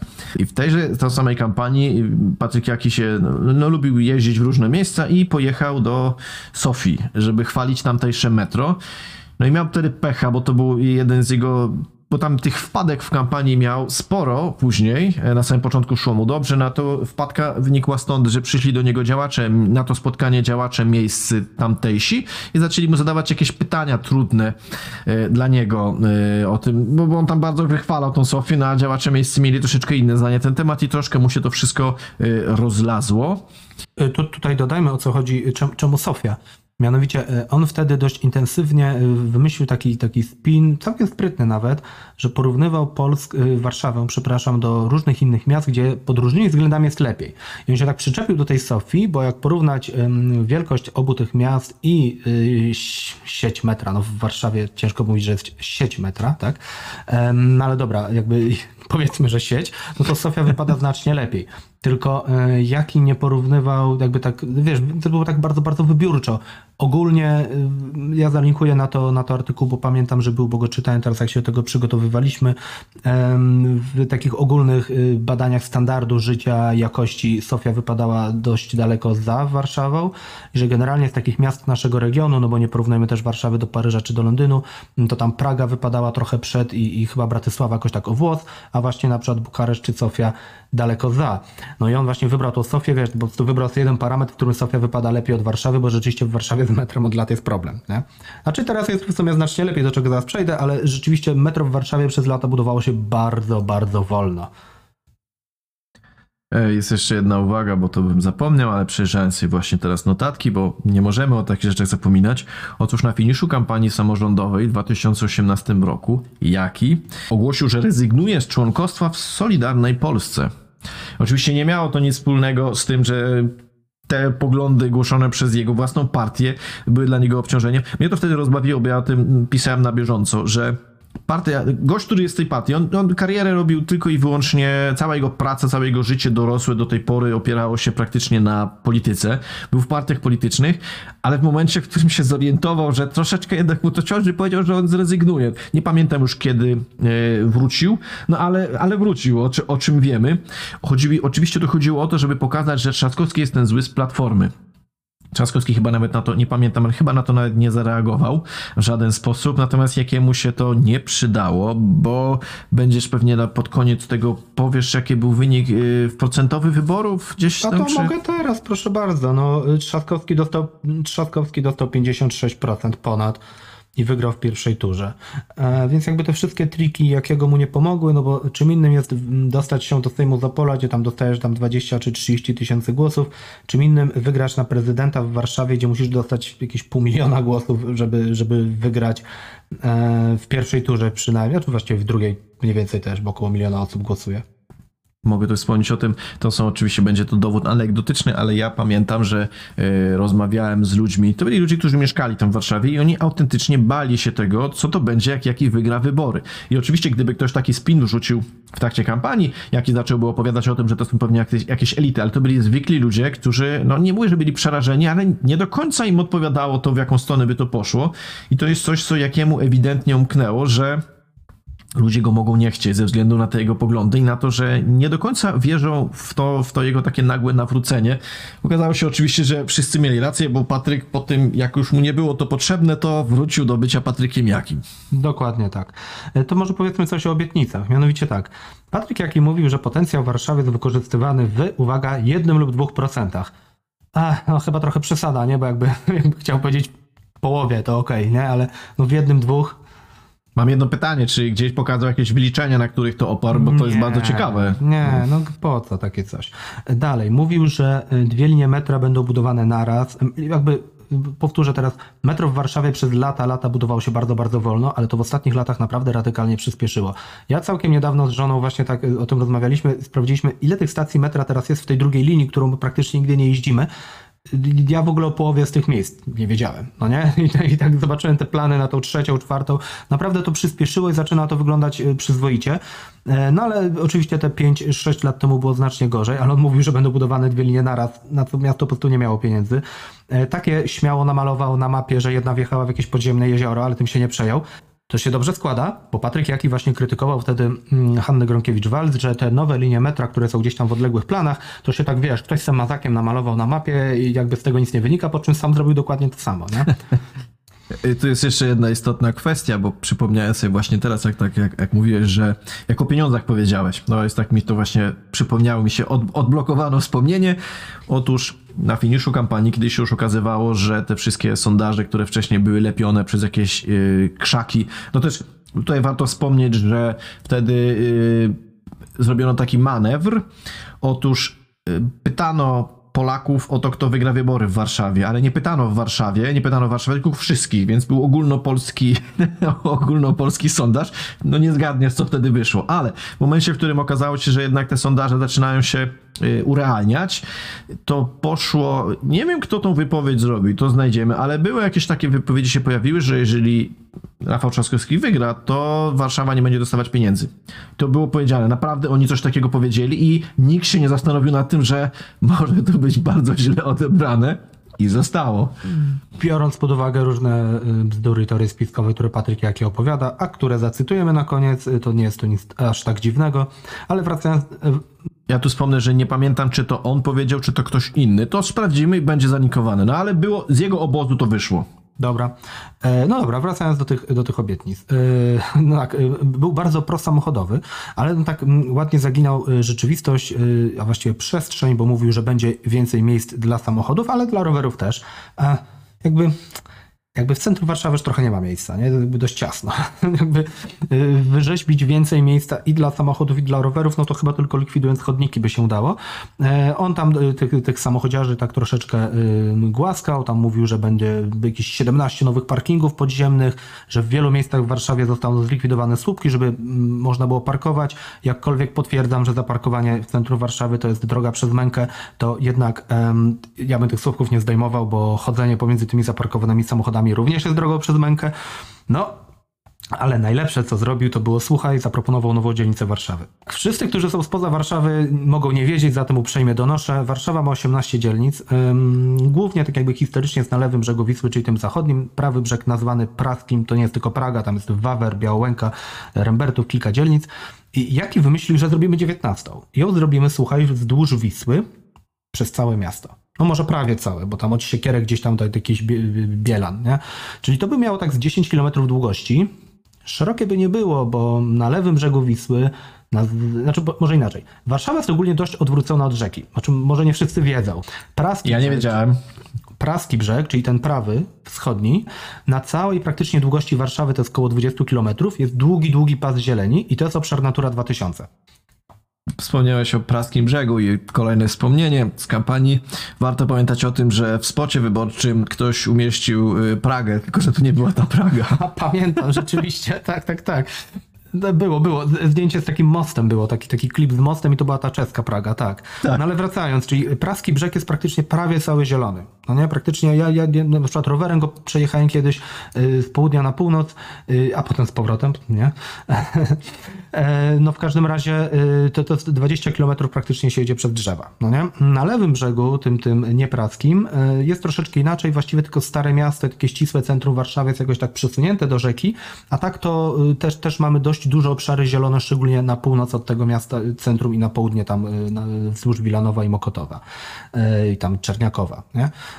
I on właśnie proponował, żeby te tereny, ten taki pas zieleni wzdłuż rzeki, który cały albo prawie cały jest w obszarze Natura 2000, żeby tam zrobić, słuchaj, taki Dubaj, nie? Taką dzielnicę tych, wiesz, potężnych wieżowców, takie, wiesz, wielkie centrum. No, generalnie była to taka sama megalomania trochę jak mm, pisowcy mają z CPK, nie? Czyli, że mm, oni by, oni by chcieli, żeby był jakiś wielki projekt, żeby, wiesz, wyglądało tak Manhattan albo Dubaj, tylko nie bardzo potrafią powiedzieć jakby skąd się ludzie mają w tym wziąć, nie? Bo oczywiście miasto mogłoby, gdyby to było, dało się jakoś tą naturę 2000 ominąć i skądś skołować pewnie jakieś kilkadziesiąt miliardów złotych, dałoby się pewnie zbudować coś takiego, ale skąd założenie, że do Warszawy wtedy jakiś dodatkowy, nie wiem, milion pracowników przyjedzie w tych biurowcach pracować? No nie wiadomo. Ale, ale na wizualizacjach wyglądało, muszę powiedzieć, epicko, wiesz, było takie ujęcie z lotu ptaka, że tutaj płynie ta rzeka, tutaj takie futurystyczne wieżowce, no Dubaj, Dubaj w Warszawie. Miała tam być nawet marina dla jachtów na Wiśle. Czemu nie? E, Czemu nie? A to już ci powiem. E, Jak są upały, to w Warszawie Wisłę możesz niemalże przejść, e, mocząc się, nie wiem, no do pasa. No w sensie jest taki wąski kanał bliżej Praskiego Brzegu, gdzie jest głębiej, ale naprawdę ja sam wchodziłem w tą rzekę naprawdę daleko z brzegu zachodniego na wschodni. Prawie przeszedłem tak dwie trzecie szerokości rzeki, mocząc się do kolan. Oj, ale narzekasz, ale To nie, jest- to nie, to, to nie jest głęboka rzeka. To no to naprawdę, wtedy by to te jachty miały, jachty miałyby wtedy podpórki jakieś mogłyby stać. No po prostu to jest takie strasznie dużo... Albo koła. Dokładnie, strasznie dużo negatywnej energii tak od razu. Tu widać, że się postarał, widać, że, o aż mi się też jeszcze przypomniało a propos starań, jak yy, te influencerzy i cała Zjednoczona Prawica usiłowali tam tego jakiego właśnie jakoś promować, to on miał yy, jakiś swój spęd partyjny, na którym mówił nieprzerwanie przez jakąś, nie półtorej godziny, strasznie długo, to było oczywiście na żywo puszczane, nikt tego nie oglądał, i to jest, trochę mnie to fascynuje, bo z jednej strony to jest człowiek, o czym będziemy tam pod koniec mówić, on jest bardzo politycznie, e, no ogarnięty bardzo, a z drugiej strony nie wpadł na to, że nikogo nie będzie obchodzić to, nikt nie będzie słuchał jednego człowieka, który mówi przez półtorej godziny. To jest, no, to jest nie... Ale to już detale. Przejdźmy do dalszego etapu kariery Patryka Jakiego. Otóż e, jesienią 18 roku on nie, nie został prezydentem Warszawy. E, Za to e, tam w maju czy w czerwcu 19 roku dostał się do Europarlamentu. No i tak, co on w tym Europarlamencie robił? Otóż mm, tak, chciałem powiedzieć najpierw, że nic. Tak, to od razu może wyjaśnię. To nie jest tak, że on jest zupełnie nieaktywny, tak jak niektórzy europosłowie. Nie, on jest tak gdzieś tam w średniej. Nie? Jak tam znalazłem taki artykuł, chyba na Onecie było podsumowanie, którzy polscy europosłowie są mm, jak aktywni, to on nie był ani w tych najmniej, ani w tych najbardziej aktywnych. Nie? Czyli coś tam się wypowiada, coś tam Średnia unijna. Jakaś tam średnia unijna. Nie, nie wnikałem szczególnie w te liczby, bo nie było tu nic niezwykłego. Natomiast e, ty znalazłeś jakiś rok temu coś ciekawego. Otóż na stronach Parlamentu Europejskiego każdy europoseł ma taką rozpiskę, kto jest jego asystentami i tak dalej, i tak dalej. Tak, tak, tak. I jakie firmy świadczą mu usługi. I znalazłeś co? Znaczy, w ogóle zaczęło się od tego, że ja chciałem znaleźć jego oświadczenie majątkowe i zamiast oświadczenia, czy oświadczenie też znalazłem, ale było mnie interesujące od tego, musi europoseł napisać z jakimi firmami współpracuje. E, No w każdym bądź razie była firma, która się nazywa e, Follow Digital Solution. I najpierw sobie myślę, dobra, no to będzie pewnie jakaś znana agencja PR-owa albo coś w tym stylu, albo cokolwiek, nie może jakiś think tank. Wrzuciłem to w Google i okazało się, że nie byłem w stanie za bardzo znać. To wyskakiwało y, jako coś, co, jako hasło używane przez jakieś inne firmy. To, to mnie rozbawiło, ale wtedy pamiętam, że też no, z tobą się zgadałem i zapytałem się, czy ty ewentualnie nie byłbyś w stanie wyjaśnić, co to jest i po, poszukać czegoś. Więc powiedz, co ty, co by się udało stalić? E, Niewiele, niewiele. Otóż e, trochę firm, firma Wydmuszka, zarejestrowana w Rumunii. E, W, udało mi się znaleźć w internecie e, zagraniczną pomoc w tym celu i, dwie osoby z Rumunii, które jakoś tam się zajmują Syntem Researchem mi pomogły. No i generalnie obie te osoby mi powiedziały mniej więcej to samo, czyli że adres korespondencyjny, który tam jest, to jest prawdopodobnie wirtualne biuro. Mm, nie wygląda jakby. To nie, to nie jest w ogóle żadna znana firma ani nic. Po prostu ktoś założył firmę, zarejestrował w wirtualnym biurze w jakimś tam budyneczku, w jakimś małym mieście w Rumunii. Zapomniałem nazwy tego miasta, przepraszam, niestety nie zapisałem sobie teraz, ale to nie jest ważne zupełnie. E, I u nich na stronie mm, wygląda właśnie, że zajmują się PR-em, ale jakby wiesz, nie mają żadnych osiągnięć, kogo promowali, z jakimi efektami, więc założyłem sobie fejkowego maila i do nich napisałem, udając, że jestem jakimś tam radnym z Małopolski, który e, chciałby chciałby tutaj właśnie startować w jakichś wyborach. No niestety mi nie odpowiedzieli w ogóle, a bardzo, bardzo ubolewam nad tym. E, Być może sprawdzili, bo tam sobie jakieś nazwisko zmyśliłem, że ktoś taki nie istnieje, nie?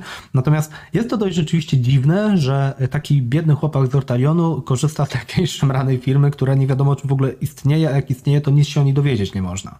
Właśnie o to, i to jest, to jest coś, na co chciałem zwrócić uwagę, bo no, skoro my się dowiedzieliśmy o istnieniu tej firmy ze strony Patryka Jakiego, to w jaki sposób Patryk Jaki się dowiedział? Zwłaszcza, że tutaj powiedziałeś, że nie chcieli ci odpisać, firma nie ma jakichś osiągnięć, więc jak przebiegał proces decyzyjny, dzięki któremu Patryk Jaki zdecydował, że kurde, to jest bardzo dobra firma, oni ogarniają super rzeczy w internetach, to ja sobie będę z nimi współpracował. Ja obstawiam, że ktoś mu ich polecił. Nie wiem, może ktoś kurczę, jakiś węgierski kolega. No jest to dosyć ciekawe. To chyba się wszyscy zgodzą, że jakaś y, dziwna firma, która no istnieje, być może istnieje tylko teoretycznie.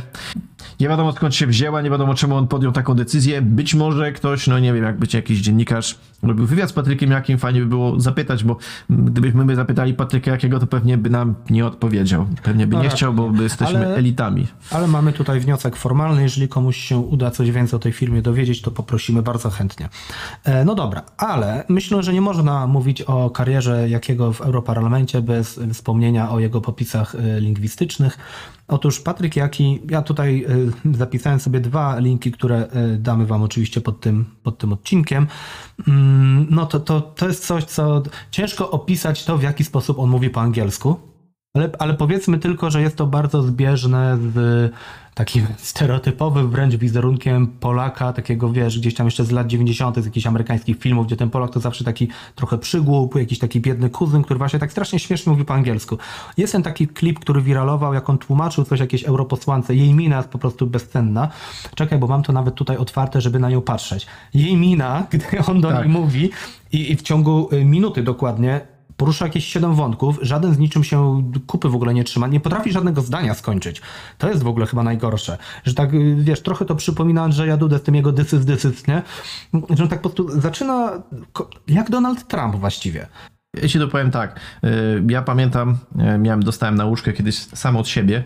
Jeszcze będąc na studiach, mieliśmy tam język angielski. Ja sobie tam pamiętam, jak mieliśmy test kompetencyjny, to poczekałem, aż dadzą nam odpowiedzi, żeby się. A, widzisz, do tej grupy takiej, że się nie trzeba jakoś specjalnie dużo uczyć, bo mi się nie chciało, bo y, wolałem się uczyć, nie wiem, z seriali, ale.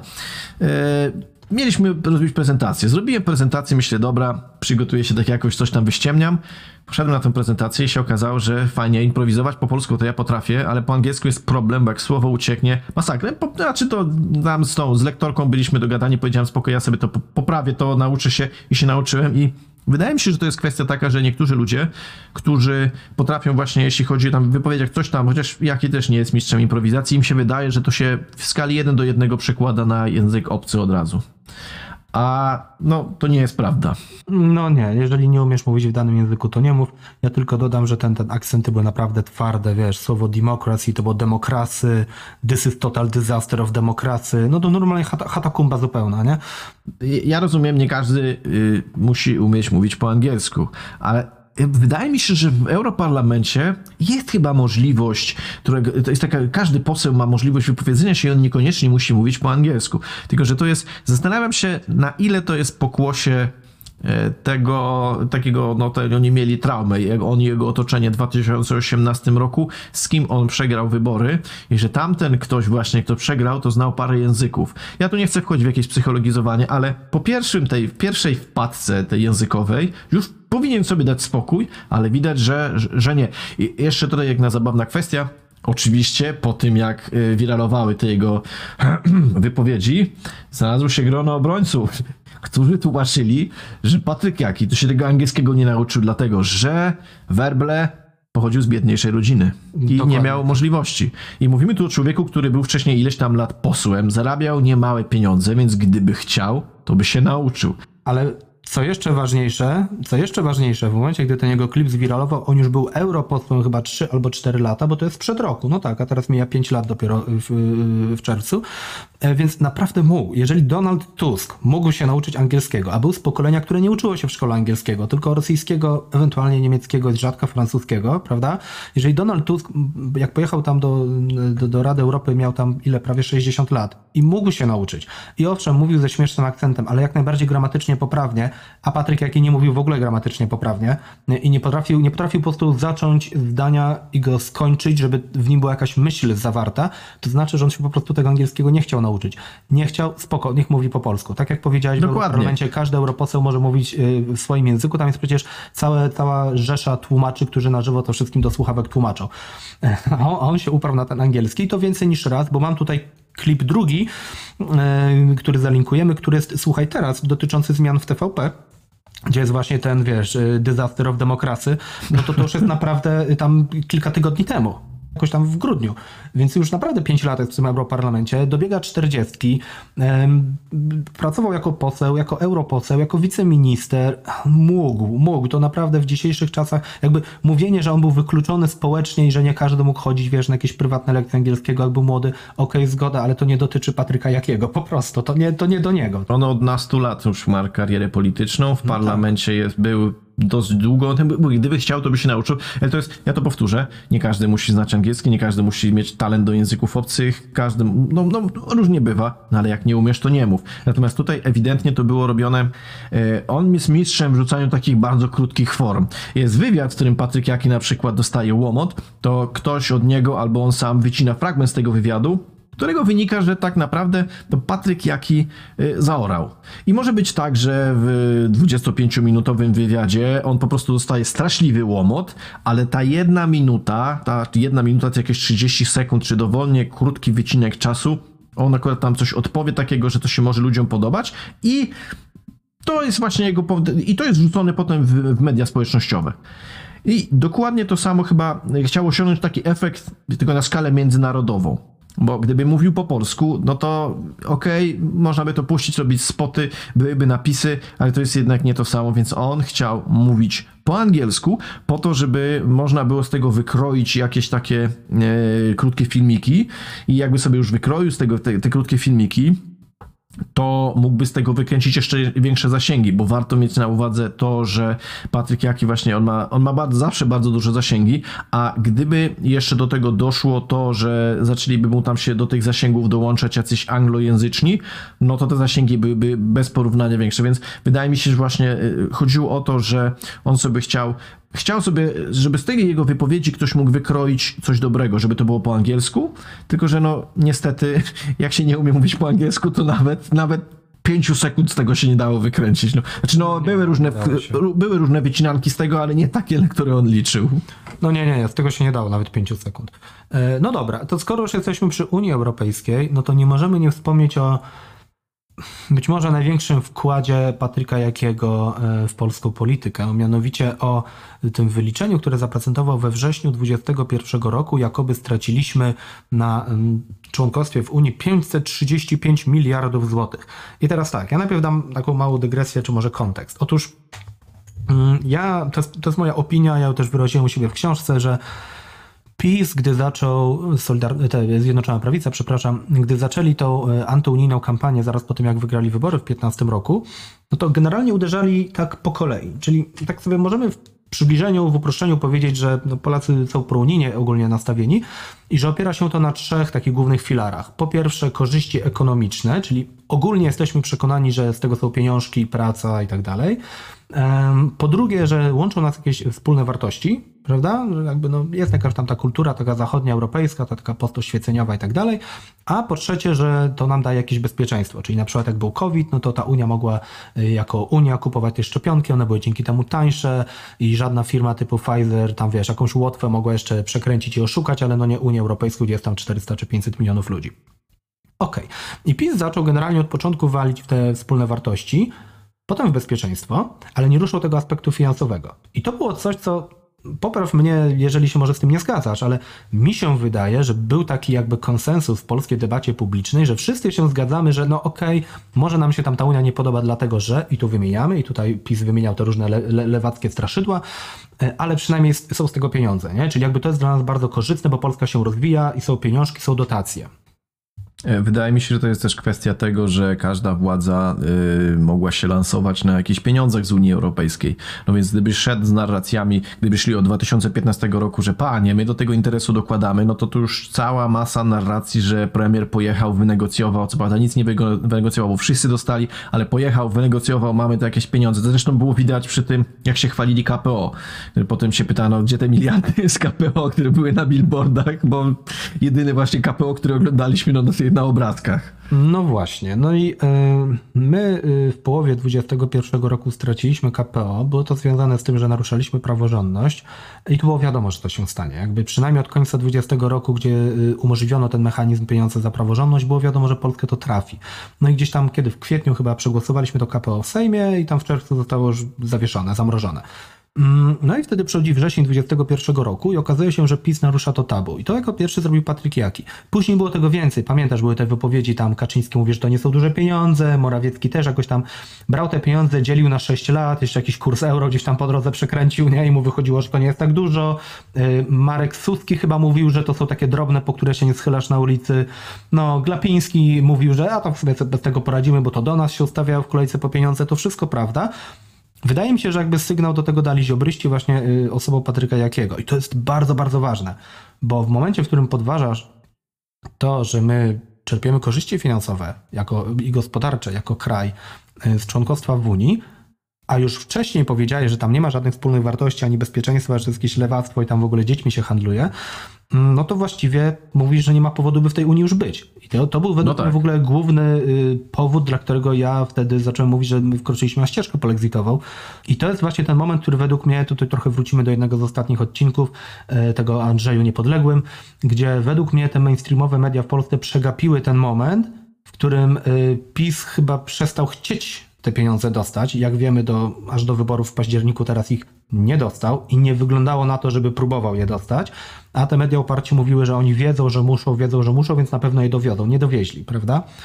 No i tak, ale co, co w tym wrześniu 2021 roku zrobił? Otóż zaprezentował takie cudzysłów, wyliczenie dwóch profesorów, dwóch Zbigniewów, pan Zbigniew Krysiak z SGH i Zbigniew Grosce z Uniwersytetu Warszawskiego. Dodajmy, że oni się na tym nieszczególnie. To nie jest ich obszar zainteresowań. Pan Krysiak jest wprawdzie y, ekonometrystą, zajmuje się jakimś tam ryzykiem y, kredytowym, ale nie finansami unijnymi, nie prawem unijnym. Jest komentatorem TVP. E, O tym, jak bardzo jest zbajacowany politycznie, świadczy choćby to, że promował ideę nauki społecznej Kościoła na y, chrześcijańskich uniwersytetach, znaczy na normalnych uniwersytetach, które miały się stać bardziej chrześcijańskie. E, Pan Grosse jest w ogóle politologiem, historykiem, e, bardzo częstym gościem różnych prawicowych mediów, na przykład Radio Maryja. I oni generalnie powiedzieli tak, że tutaj dokonali takiego obliczenia i im wyszło, że od 2004, tak, to jest, to jest śmieszne, ale straszne, nie? że od 2004 do 2020 roku my te 535 miliardów straciliśmy. Jak oni to policzyli? Jako na plus dali 593 miliardy netto z budżetu Unii. I to jest chyba jedyna liczba, która się zgadza. Tyle rzeczywiście dostaliśmy. Dalej, jako na minus dali 981 miliardów. To nazwali to bilansem finansowym spółek unijnych transferujących zyski z Polski oraz zyski polskich spółek w Unii. No więc tak, um, te 981 miliardów, y, oni nigdy nie wyjaśnili dokładnie, co to miało być. Prawdopodobnie według ekonomistów chodzi o to, że to były wszystkie zyski unijnych przedsiębiorstw w Polsce od 2004 roku, bo ta kwota się mniej więcej zgadzała.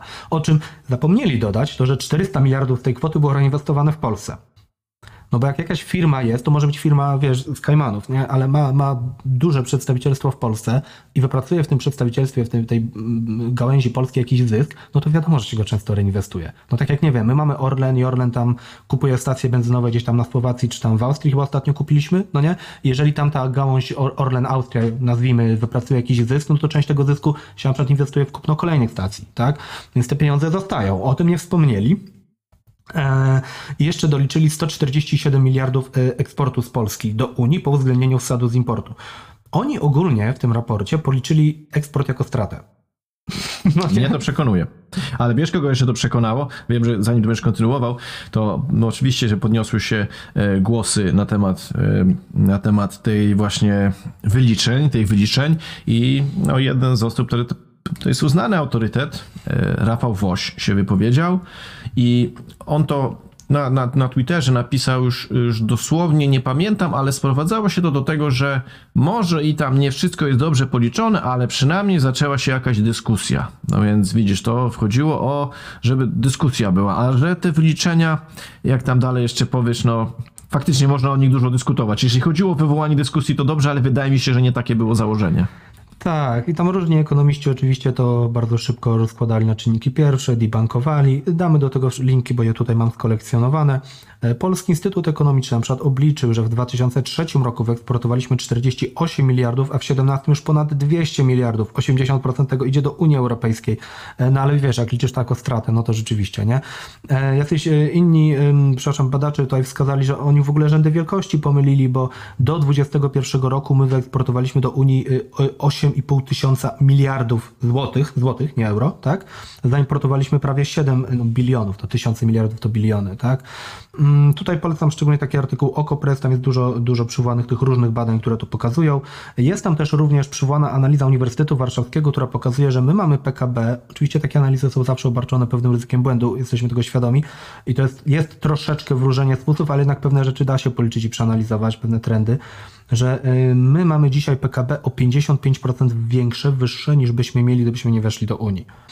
E, Co jest zabawne, bo zaraz będziemy mieli cytat Patryka Jakiego, w którym mówi, że nic na ten temat nie wiadomo. E, No i jeszcze na koniec. e, Adam Traczyk, współzałożyciel i wiceprezes think tanku Global Lab, zapytał, a gdzie są inwestycje zagraniczne z państw Unii? A gdzie jest zysk wypracowany za sprawą tych inwestycji, który został w Polsce? Gdzie zyski polskich firm osiągnięte dzięki otwarciu europejskich rynków? No cóż, i on to nazwał kłamstwem polexitowym na wzór tego brexitowego o NHS. Ja się z tym absolutnie zgadzam. A żeby już było absolutnie zabawnie na koniec, słuchaj, według Ministerstwa Finansów pisowskiego w tym 2021 roku my zyskaliśmy na tym 123 miliardy euro. Czyli Ministerstwo Finansów, czyli e, to ono chyba było ludźmi Morawieckiego obsadzone, mówi, że zyskaliśmy 123 miliardy euro, czyli jakieś 500 miliardów złotych, a Jaki mówi, że straciliśmy 500 miliardów złotych. No to 500 miliardów na plus i na minus to jest razem bilion złotych. No tak, to Wiesz trochę duża to, różnica. to jest, ciekawa, jest ciekawa kwestia, bo ja się zastanawiałem wtedy, to jest w ogóle temat na inną rozmowę, ale można go zagaić tutaj.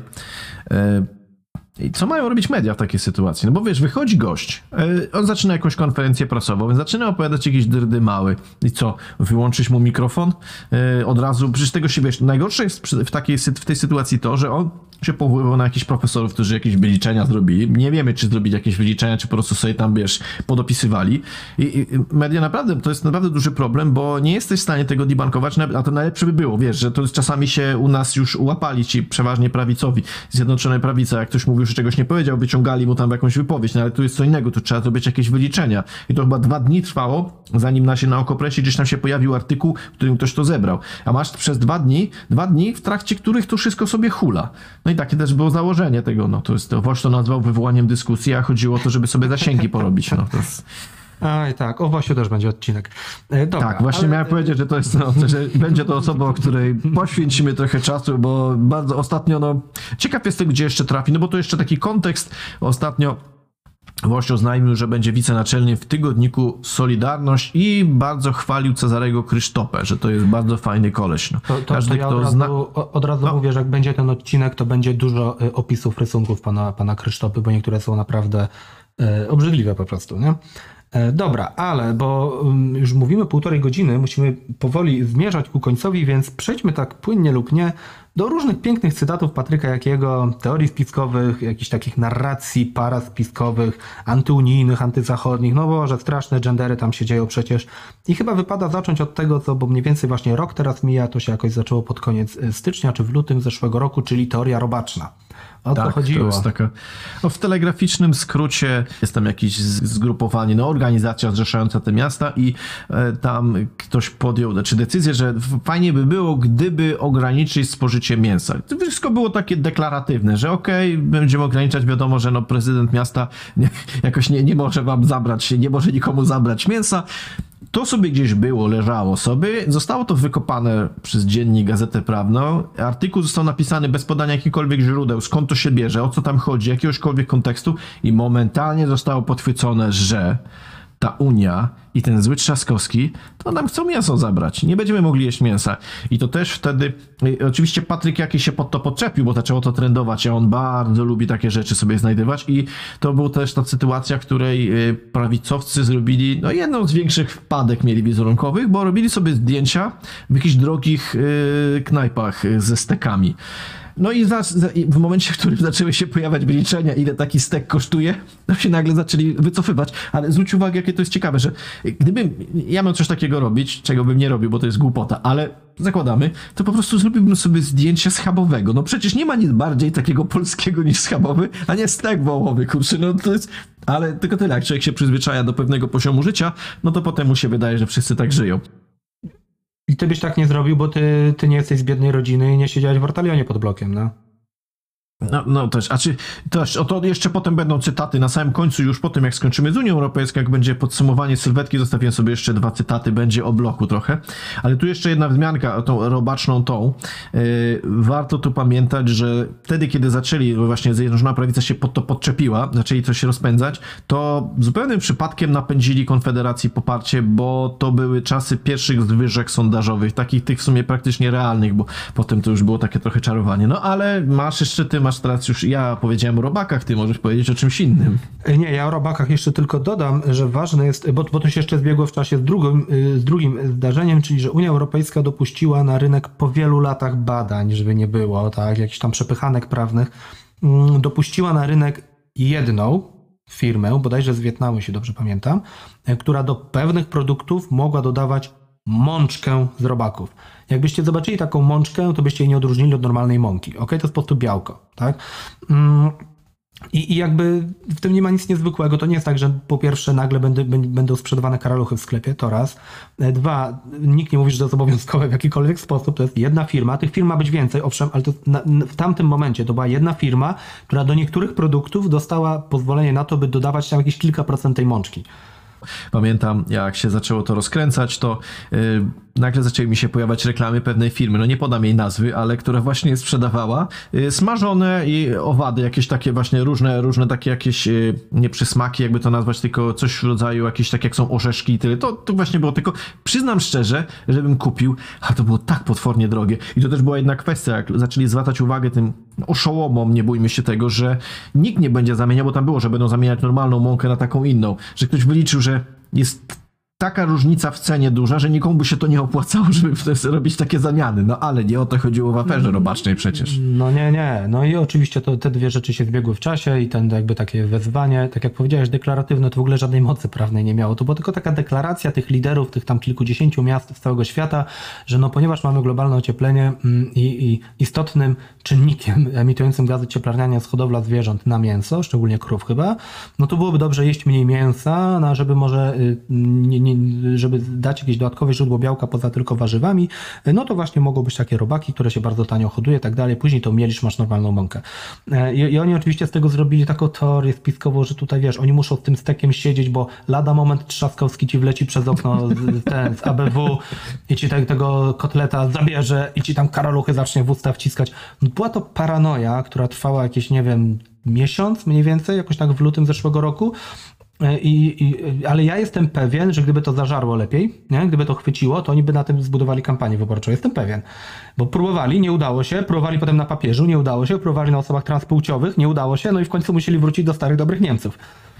Ja, ja też miałem właśnie powiedzieć, że to był wpis bardzo taki historyczny próby znalezienia jakiejś narracji. No nie zażarło, więc poszli dalej. No papież też, także bardzo przepalili strasznie dużo tych tematów. Tak, i Patryk Jaki brał w tym aktywny udział. Ale, ale, bo obiecałem cytaty. Więc tak, e, mamy tutaj zebrane tam kilka cytatów Patryka Jakiego dotyczących Unii Europejskiej. Zebrałem je po to, żeby pokazać, że jakby on brał aktywny udział w tym antyzachodnim, takim, nie, takiej propagandzie naprawdę bardzo podobnej do tej putinowskiej propagandy, y, którą PiS uprawiał. Nie? Um, no i pierwszy cytat brzmi na przykład tak. W nowym traktacie, tym unijnym, zobaczymy wszystko to, co było u, oczywiście, Marksa i Engelsa w czasach komunistycznych, mhm. ale będzie to ubrane w nowe opakowanie. W sensie, przepraszam, muszę przerwać. Marx, Engels i czasy komunistyczne, czy y, gdy wprowadzono komunizm w pierwszym kraju, czyli w Rosji, to oni już chyba dawno nie żyli, nie? Wiesz, no to jest taki poziom prawicowej wiedzy, no który robi się z Marksa.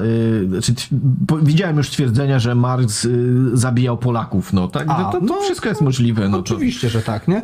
E, wracając do cytatu, przeciwnikami dla tworzących nowy kształt Unii są rodzina, państwa narodowe i chrześcijaństwo. Tak też było w komunizmie. To powiedział w listopadzie zeszłego roku, czyli dwa miesiące temu. E, przepraszam, czyli co my tutaj mamy? Mamy Unię Europejską, gdzie jest komunizm, nie? tak jak za Marksa i Engelsa. Czyli wychodzi na to, że w drugiej połowie XIX wieku nie wiedziałem, że już wtedy komunizm gdzieś był, no ale dobra. E, A, a po drugiej stronie mamy walkę, no to, to jest ten zły, a tu mamy tego dobrego, czyli rodzinę, państwo narodowe i chrześcijaństwo. Ja już pominę, że państwo narodowe, mm, jakby gdyby w Europie były same państwa narodowe, to już dawno byśmy się pozabijali wszyscy i jakby historia Europy to jest historia w dużej mierze państw narodowych, które próbują się nawzajem zniszczyć. Em, że, że chrze- chrześcijaństwo jakby, czyli co, czyli że ta Unia nas dechrystianizuje, czyli znowu mamy tą klasyczną prawacką e, taką te- teoryjkę. My o tym mówimy, żeby też pokazać, że bo mówiliśmy o tym przy okazji Grzegorza Brauna, że to, co mówią tacy ludzie jak Brown, Korwin i tak dalej, przenika do tego mainstreamu prawicowego. No i mamy potem Patryka Jakiego, który mówi niemal dokładnie to samo, co Brown mówił kilka lat wcześniej. Prawda? Y, Tylko dla porządku sprawdziłem sobie. Fryderyk Engels zmarł w, dziew- w 1895 roku, a Karol Marx y, w 1883, także chyba jednak nie były to czasy komunizmu, ale być może czegoś nie wiemy. Raczej nie. Może czegoś nie wiemy. Drugi cytat, piękny, uwaga. Kiedy Polska była najsilniejsza, gdy nie wybierała drogi z zależności od kogoś, lecz właśnie z samodzielności. To zawsze trudne, ryzykowne, ale warte walki, poczynając od Bolesława Chrobrego. To powiedział w październiku zeszłego roku, czyli trzy miesiące temu. Ja mam tylko pytanie, jeżeli poczynając od Bolesława Chrobrego wybieraliśmy tą drogę mm, samodzielności, to co się stało zaraz po Chrobrym z rozbiciem dzielnicowym? Bo mnie w szkole uczono, że Polska na 200 lat w zasadzie zniknęła, no nie? Rozpadła się na kilka mniejszych organizmów i dopiero Łokietek tam 200 lat później, chyba ponad 200 nawet, nie, prawie 200, y, to zjednoczył i to i tak daleko nie w tych granicach, które były za czasów Bolesława Chrobrego. Więc y, wygląda na to, że jak Polskę zostawić y, samą sobie, to się rozpada, nie? E, Oczywiście ktoś by teraz mógł powiedzieć o zaborach, że Polska sama sobie pozostawiona, jakby na tyle się zapadła sama w sobie, że ościenne państwa ją mogły zająć, ale będzie dalej cytat, ostatni, mój, e, w którym Jaki to wyjaśnia. To, to, to nie tak było. Ale teraz ty masz następny cytat. Tak, jest tutaj o zmiany w sądownictwie. Chodzi o to, że zmiany, które wprowadziliśmy w sądownictwie, to jest system dokładnie taki, jak funkcjonuje w innych państwach. I oni to nawet wiedzą.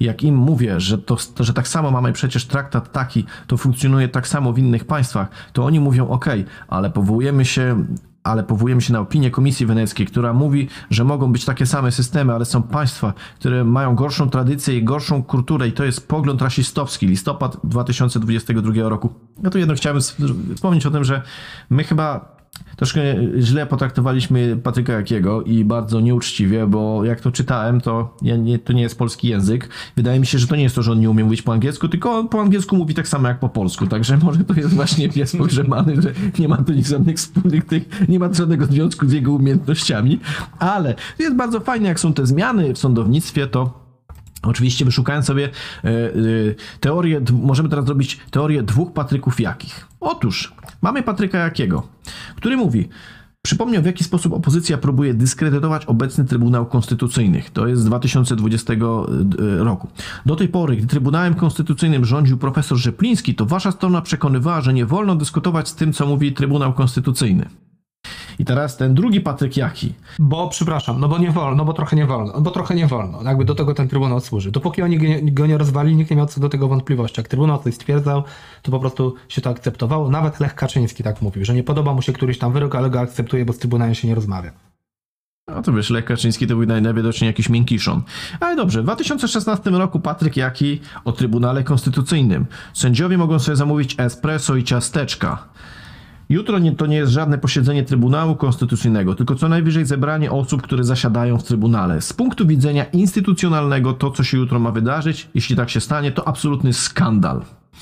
Tak więc widzicie, Trybunał Konstytucyjny y, był dobry, y, był zły w 2016 roku, ale zaczął być dobry. Po tym, jak oczywiście stał się bardzo niezależny, bo zaczął realizować wolę y, genialnego stratega. No tak, no tak.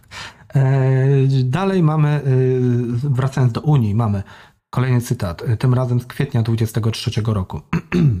Było możliwe polskie weto wobec pakietu Fit for 55, tylko potrzebna była odwaga i można było uratować całą Europę przed tym szaleństwem ideologicznym. I w tym samym wywiadzie jeszcze powiedział oczywiście Berlin chce słabej Polski. Czyli widzisz, czyli mm, próba ograniczenia emisji e, gazów cieplarnianych, która jak wiemy z konsensusu naukowego prowadzi do podnoszenia się szybkiego, podnoszenia się temperatury na świecie, co może, y, jeżeli nic z tym nie zrobimy, to zaowocuje katastrofą nam za kilkadziesiąt lat mniej więcej. To będzie bardzo, bardzo kosztowne, nie? To to jest ideologia, znaczy, przepraszam, szaleństwo ideologiczne, nie?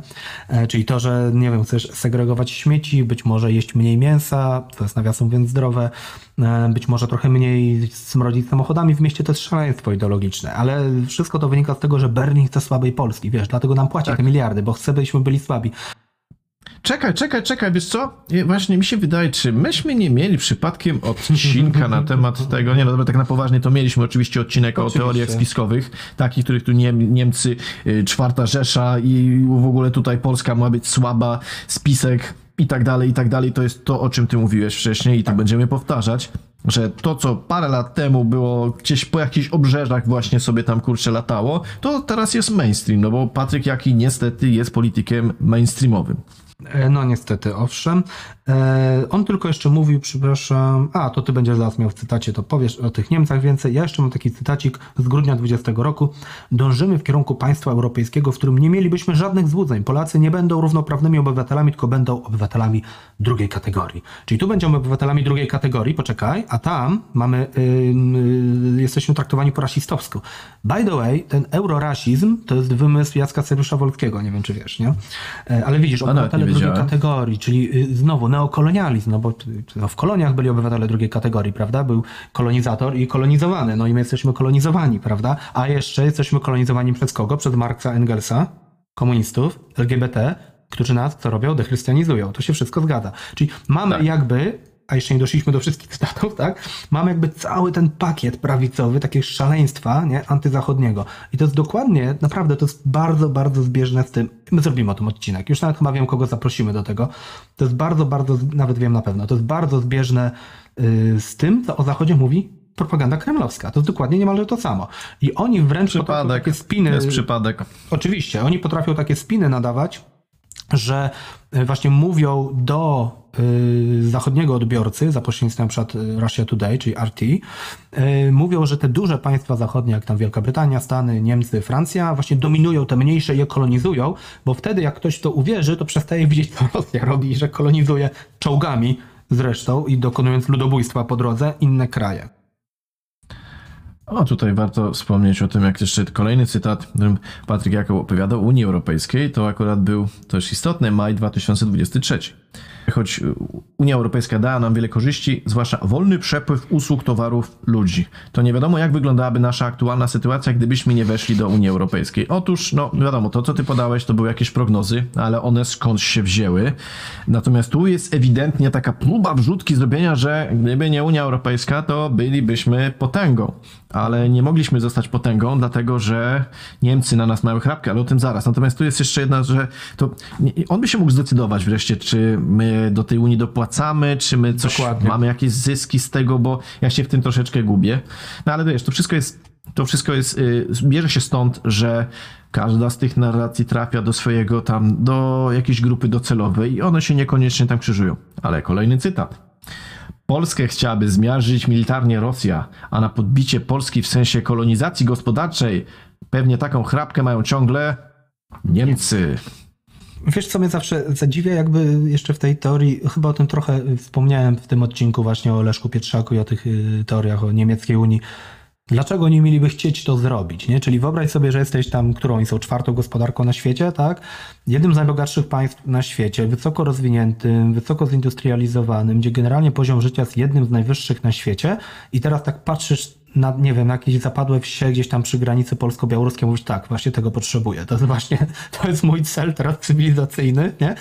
Ale, ale dlaczego, nie? Po co? Tak, ja, w sensie, bo ja się zgadzam, że ja się zgadzam, że Niemcy mm, 100 lat temu, ten, tej teorii Lebensraumu i tak dalej, to była kolonizacja, tylko nie zamorska, tak jak na przykład Brytyjczycy czy Francuzi z racji ulokowania geograficznego mogli sobie zakładać kolonie na innych kontynentach. Niemcy nie bardzo mogli, też mieli, ale jakby uprawiali ten kolonializm tu, ale to było 100 lat temu. Ludzie, trochę się pozmieniało.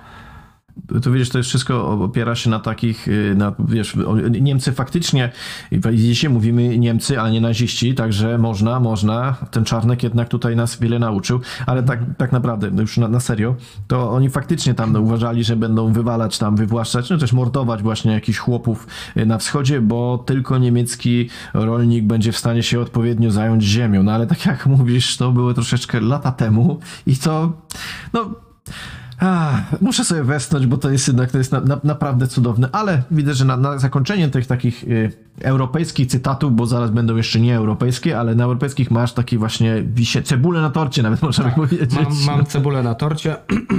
Ten cytat nie jest dokładnie kropka w kropkę, bo on to mówił na YouTubie, ja to spisywałem, ale jest niemal dokładnie tak sam. Uwaga, taki sam. Uwaga, on mówi do europostów innych. Atakuje, po polsku mówi. Atakujecie Polskę akurat w święto Konstytucji 3 maja. Historia lubi się powtarzać. Wtedy Zachód przestraszył się, że Polska z nową konstytucją i wolnością, której nie było nigdzie w Europie, tyle co w Polsce, i postanowił ją razem z Rosją zniszczyć. Oczywiście z pomocą przekupnych Polaków z Targowicy. Dzisiaj, 230 lat później, znowu denerwują was wolnościowe aspiracje Polaków i to, że upominamy się o Ukrainę i znów z pomocą swoich Polaków ku uciesze Rosji wprowadzacie kolejne projekty osłabienia Polski, bo chcecie powrotu do biznesu z Rosją. Nie będziecie Polaków pouczali, Polaków, którzy dla Europy stworzyli pierwszą konstytucję, czym jest wolność, czym jest praworządność. To od nas możecie się jej uczyć. Pozwól, że dokonam krótkiej egzegezy. Okej. Czyli tak, y, y, rzekomo pod koniec XVIII wieku, uwaga, Zachód przestraszył się, że Polska z nową konstytucją i wolnością, coś tam, coś tam. Ja lubię historię i ja jakby chyba się zgodzimy, że mm, w momencie, gdy podpisywano konstytucję 3 maja, czyli w 1791 roku, już było po pierwszym rozbiorze i tuż przed drugim, um, jakby ym, Polska była już takim krajem, umówmy się, upadłym od kilkudziesięciu lat. No nie? Jakby od, przynajmniej od początku XVIII wieku, ja przypomnę, były takie wydarzenia jak y, któraś tam chyba druga wojna północna, gdzie generalnie y, Szwecja i Rosja walczyły między sobą na terytorium Polski i Polska w ogóle nie miała na to żadnego wpływu, a tam całe miasta były niszczone, wsie palone, gdzie generalnie y, system polityczny już był tak skorumpowany i jakby y, skostniały, że uniemożliwiał wprowadzenie jakichkolwiek reform, gdzie połowa tych posłów to była przykupiona jak nie przez Rosjan, to przez Prusaków, to przez Austriaków, to przez Turków. Mówienie, że ktoś się nas bał w 1791 roku, gdy ten kraj był naprawdę na granicy upadku i gdy miał jakąś armię tam 10 czy 20 razy mniejszą od armii tylko jednego z tych państw, które dokonywało tych rozbiorów, po prostu Polska pracowała trochę z własnej winy, trochę z okoliczności historycznych na ten upadek około 100 lat. No nie? I mówienie, że 4 lata przed ostatecznym upadkiem, przed tym drugim, przed trzecim rozbiorem, e, ktoś się nas bał i w związku z tym, uwaga, Zachód razem z Rosją postanowił nas zniszczyć. No rozumiem, że chodzi o to, że y, Prusy i Austria brały udział w tych rozbiorach. Okej, ale chciałbym też jednak y, podnieść taki argument, że Prusy i Austria, a szczególnie Prusy, to było jednak wtedy trochę państwo prowincjonalne z punktu widzenia zachodniej Europy. Ten Zachód był wtedy znacznie mniejszy niż dziś. Wtedy takie miejsca jak Irlandia, Norwegia, Szwecja, prawda, Hiszpania, Portugalia to były takie same peryferia jak dzisiaj, nie wiem, Bułgaria. No nie? E, Dalej, co my tutaj mamy? Oczywiście z pomocą przekupnych Polaków y, to się zgadza. Niestety dodał, że chodzi o Targowicę. Ja bym tu zapytał, gdzie są biskupi, którzy brali w niej udział, ale dobra. No i że teraz mamy e, fast forward 230 lat. Znowu denerwują was wolnościowe aspiracje Polaków. Nie wiedzieć, czemu mają ich denerwować. Że upominamy się o Ukrainę. Znowu z pomocą swoich Polaków, czyli znowu mamy zd- zdrajców w Polsce, niemiecką platformę, wiadomo. Ku uciesze Rosji, nie wiedzieć czemu. Wprowadzacie kolejne projekty osłabienia Polski. Jak osłabiają, nie wiadomo. Ja może podkreślę, że to, co Unia y, tutaj próbuje na Polsce wymóc y, tych, y, przez te, dwie kadencje PiSu, to nie było osłabienie Polski, tylko PiSu, okay? tylko autorytarnej władzy w Polsce. Bo chcecie powrotu do biznesu z Rosją, no tu się można jakoś zgodzić, na pewno wielu polityków na Zachodzie to chce. No i na koniec, nie będziecie Polaków pouczali, Polaków, którzy dla Europy stworzyli pierwszą konstytucję, nie była pierwsza, choćby na Korsyce była konstytucja wcześniej. Czym jest wolność, czym jest praworządność, bo to od nas możecie się jej uczyć. No, jakie my mamy tradycje demokratyczne, bo mi się wydaje, że gdy odzyskaliśmy niepodległość w 18 roku, to 8 lat później był przewrót wojskowy, nie? I panowała aż taka, no, miękka miękka, ale no, autorytarny ustrój. No ale dobra, nie będziemy się czepiali. Patryk Jaki w końcu nie jest e, historykiem, tak jak i ekonomistą, ale skoro mu to nie przeszkadza robić takich wyliczeń o Unii, to czemu miał, miałby się tutaj wstrzymywać? Znaczy, tak po- podsumowując to te dokonania unijne, to Patryk Jaki, znaczy trzeba poczynić jeszcze jedno zastrzeżenie, że jeśli chodzi o to, yy, o tę aferę robakową, no to on o tym nie mówił w Parlamencie Europejskim, no ale miało to związek jak najbardziej ze wszystkim, tak jak oni to mówią, z oszalałym lewactwem. Ten Patryk Jaki po prostu zajmuje się tam, y, to, że promowaniem siebie to jest jedno, ale wygadywaniem po prostu głupot. No już nie bójmy się tego określenia. Ja sobie zdaję sprawę z tego, co się będzie działo w sekcji komentarzy na YouTubie. Będzie się działo dokładnie to samo, co po filmiku o Grzegorzu Braunie, bo wiesz co, otworzyłem sobie filmik o y, Patryk Jaki Baron Ściemy z Opola i tam w komentarzach, no będzie link, będziecie mogli zobaczyć, tam w komentarzach jest po prostu o Patryk Jaki, doskonały polityk, o super człowiek i tam chyba nie ma innych komentarzy, także no to, to było dosyć zabawne, ale tu jeszcze, y, jeszcze dodam, że w tym y, wywiadzie, bo to tam rozmowy też były, oni tam y, ten, zmontowali taki program, wiadomo, że prowadzili z nim rozmowy i tam była wypowiedź jakiego, który już w 2018 roku. Dalej opowiadał o tym, że on właśnie w domu mu się nie przelewało. No ale to Idź, idźmy dalej, bo znaczy podsumowując, no generalnie Patryk Jaki równie dobrze mogłoby go w tym Europarlamencie nie być, mógłby być tam dowolny inny jakiś taki dron od Ziobry, bo mówiłby dokładnie to samo. Yy, Jego to nie za bardzo obchodzi, jak to jest odbierane gdziekolwiek. Wiecie, w tym Europarlamencie on tam zajmuje się tylko właśnie budowaniem swojego wizerunku, nic więcej tam nie robi. No wiadomo, on, są wypowiedzi, coś tam, yy, jakieś interpelacje, różne takie inne rzeczy, natomiast konkretów tutaj nie ma żadnych. I o tym też ludzie troszeczkę zapominają, jak są wybory do Europarlamentu, że warto by było, żeby ta partia, która tam idzie, te partie, żeby miały na coś wpływ. Ponieważ y, PiS, no on z list PiSu startował, jest w tych y, europejskich konserwatystach, wpływu na nic nie mają. Ale teraz przejdźmy dalej, bo jeszcze zostawiłem sobie takie dwa cytaty, które to jest po prostu szczere złoto na sam koniec tego samego wywiadu z Dorotą Łosiewicz. Nie wiem, który pierwszy. Chyba pierwszy jednak będzie ten o karierze wiceministra. Otóż Dorota Łosiewicz, o karierze wiceministra pan wtedy raczej nie marzył. Patryk jaki śmiech. Nie, w ogóle nie darzyliśmy polityków szczególną estymą. To jest oczywiście o staniu pod blokiem. Aby nie powiedzieć, że obdarzaliśmy ich sporą pogardą, Trzecia Rzeczpospolita mocno sobie na to zapracowała. Była przeżarta korupcją, rosyjskimi wpływami. A Opole to było korupcyjne serce Polski. No tu akurat trochę prawdy w tym powiedział. Jedyna prawdziwa rzecz. Miałem poczucie, że ta Trzecia Rzeczpospolita to tekturowe państwo. Wystarczy dmuchnąć i się przewróci. Widziałem w Opolu, że wymiar sprawiedliwości to farsa. Gdy staliśmy pod tym blokiem, z którego dziś wszyscy się śmieją, nie potrafiliśmy zrozumieć, jak to jest, że gwałciciele dostają kary w zawieszeniu, a mordercy wychodzą na przepustki. Ta złość na krzywdę, którą robili politycy Polsce, we mnie narastała, aż sam chciałem to zmienić. Dorota Łosiewicz. To akurat sensownie zwróciła uwagę. Pan wybaczy, ale to brzmi mało wiarygodnie, że chłopaki w dresach, którzy cały dzień kopią piłkę, prowadzą dyskusję o korupcji w wymiarze sprawiedliwości. Patryk jak, a jednak buntowaliśmy się przeciwko temu, co słyszymy w telewizji. Pod tym blokiem rodziła się miłość do ojczyzny. Przepraszam. To przecież z blokowiec wyrasta polski rap, w którym jest dużo patriotyzmu, ale i dużo pogardy dla polityków oraz rzeczywistości trzeciej RP. A, przepraszam, Kto nigdy nie stał w Ortalionie pod blokiem i nie planował kariery rapera, jednocześnie rozmawiając z ziomkami przy piwie o tym, jaka jest korupcja w wymiarze sprawiedliwości, niech pierwszy rzuci kamieniem. Ja, ja powiem w ten sposób, ja to też nawet napisałem w swoim głośnym tekście. Ja co prawda w Ortelonie nie stałem, bo w, w młodszych latach byłem metalowcem, ale pod blokami się stało. To jeszcze były czasy, w których y, normalnie metalowcy byli w stanie rozmawiać z kibolami, bo kibole akurat u nas przynajmniej wtedy, no tylko tyle, to były odległe, zamierzchłe czasy, y, nie byli neonazistami. Ale nie rozmawiało się o polityce, to jest w ogóle y, to jest też temat na inną rozmowę, ale jeśli chodzi o to, o jakąś taką aktywność polityczną, zainteresowanie polityką, to ono się dosyć późno w, w, naszy, w, moim pokoleniu, a Patryk Jaki znowu tak dużo młodszy ode mnie nie jest, e, to mało kto był zainteresowany polityką. No oczywiście on może opowiadać o tym, że oni sobie tam gadali o jakichś takich rzeczach, bardziej to było może na jakiejś tam niesprawiedliwości, no okej, ta trzecia RP jakaś taka super nie była, ale no to już są bzdury. Natomiast to jest jeszcze kolejny, bo już trzeba kończyć, więc kolejny cytat, który jest po prostu to jest kwintesencja wszystkiego. I od razu powiem, że to jest cytat, po przeczytaniu którego z Patryka jakiego dumny byłby Marcin Matczak. Niestety, praca ministra to 16 godzin na dobę. Prawo Matczak daje okejkę, często przez 7 dni w tygodniu. Brakuje mi czasu na odpoczynek czy spotkania ze znajomymi. Każdy dzień to walka o to, jakby najwięcej spraw załatwić, jak najwięcej decyzji podjąć. Gdy nie mam siły, często siadam na fotelu, zamykam oczy na 15 minut i myślami wracam na moje boisko pod blokiem, kiedy nie było żadnej presji i nikt ode mnie niczego nie chciał. To jest to jeszcze trzeba jedną rzecz przypomnieć, że jak on mówi o tych 16 godzinach, że e, chyba równolegle prowadził działania prekampanijne, zanim wziął urlop, bo zaczęto go o to dopytywać, to miałem tam kiedyś e, wyliczenie. No bardzo dużo tych, tych spotkań tam odbywał. Natomiast to jest co można o nim powiedzieć, to jest tytuł jest wiele mówiący i ten tytuł zresztą zapożyczyliśmy z mojej notki, to jest człowiek z marketingu politycznego. My nie jesteśmy w stanie stwierdzić, jakie on ma poglądy, tu wiem, że się ze mną możesz nie zgodzić, ale tak ogólnie rzecz biorąc, on ma tylko agendę. A to polega na tym, że on mają o nim mówić. On ma mieć duże zasięgi, ma być rozpoznawalny, ma się gdzieś znaleźć na liście, ale na listach wyborczych, ale poza tym nic, nic nie jesteśmy w stanie tak na dobrą sprawę o nim powiedzieć.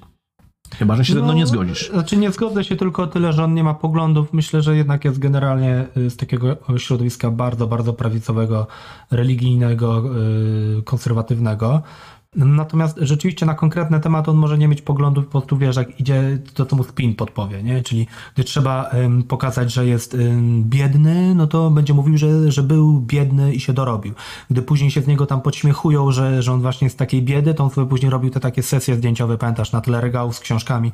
Się okazało, że to chyba u kogoś w domu usiadł, bo tam połowa książek o kolejnictwie była, nie wiadomo czemu. Nie, nie, nie, nie, nie, to było, potem znaleźli, to było, e, to, to, on, to, to był element kampanii, E, to Aha. było takie zdjęcie, co on będzie robił jako prezydent jaki i to miał być jego gabinet i tam ktoś znalazł właśnie, że to jeszcze to, że było o kolejach, to jest jedno, ale to były niemieckie koleje, to już było co innego.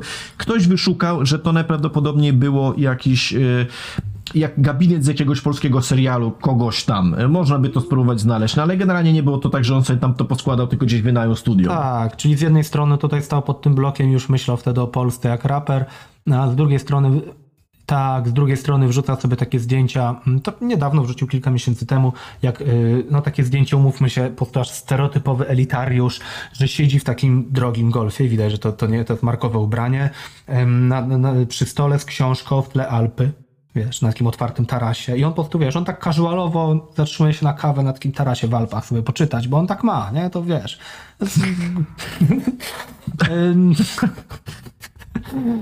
No, no właśnie, nie? E, Więc tak, e, twoje określenie, które na niego wtedy dałeś, człowiek z marketingu politycznego, jest właśnie bardzo dobre, bo to jest jakby wszystko, wszystko tylko prowadzi do tego celu, jakim jest wygranie jakichś tam kolejnych wyborów, czy zrobienie jakiegoś Tak. spinu, który coś tam, jakiś kolejny punkcik im da. I dlatego wydaje nam się, że on jest bardzo groźny.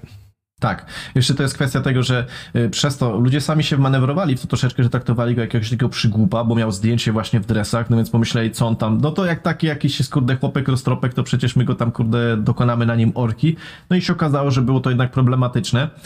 Ale no, Warszaw, wybory w Warszawie skończyły się tak, jak się skończyły. Natomiast no, już takie podsumowując podsumowanie, to jest człowiek bardzo groźny yy, i naprawdę, naprawdę to jest yy, to, że powtarza jakieś takie teorie spiskowe, które wcześniej się tam krążyły po skrajnej prawicy. Mnie akurat nie dziwi, bo on miał z tymi ludźmi dużo, dużo styczności. Natomiast nie, w ogóle nie widzi problemu w tym, żeby to powtarzać. Nie zastanawia się nad tym, jakie to mogą mieć, jaki to może mieć efekt i czy je powtarza yy, narrację. Czyli nasz apel na koniec jest może taki: słuchajcie, co on i jemu podobni naprawdę mówią, i patrzcie na to, co on i jemu podobni naprawdę robią. I tym apelem chyba kończymy dzisiaj i zapraszamy na następne odcinki już niedługo o kolejnych wybitnych Polakach polskiej prawicy. Do usłyszenia. Do usłyszenia.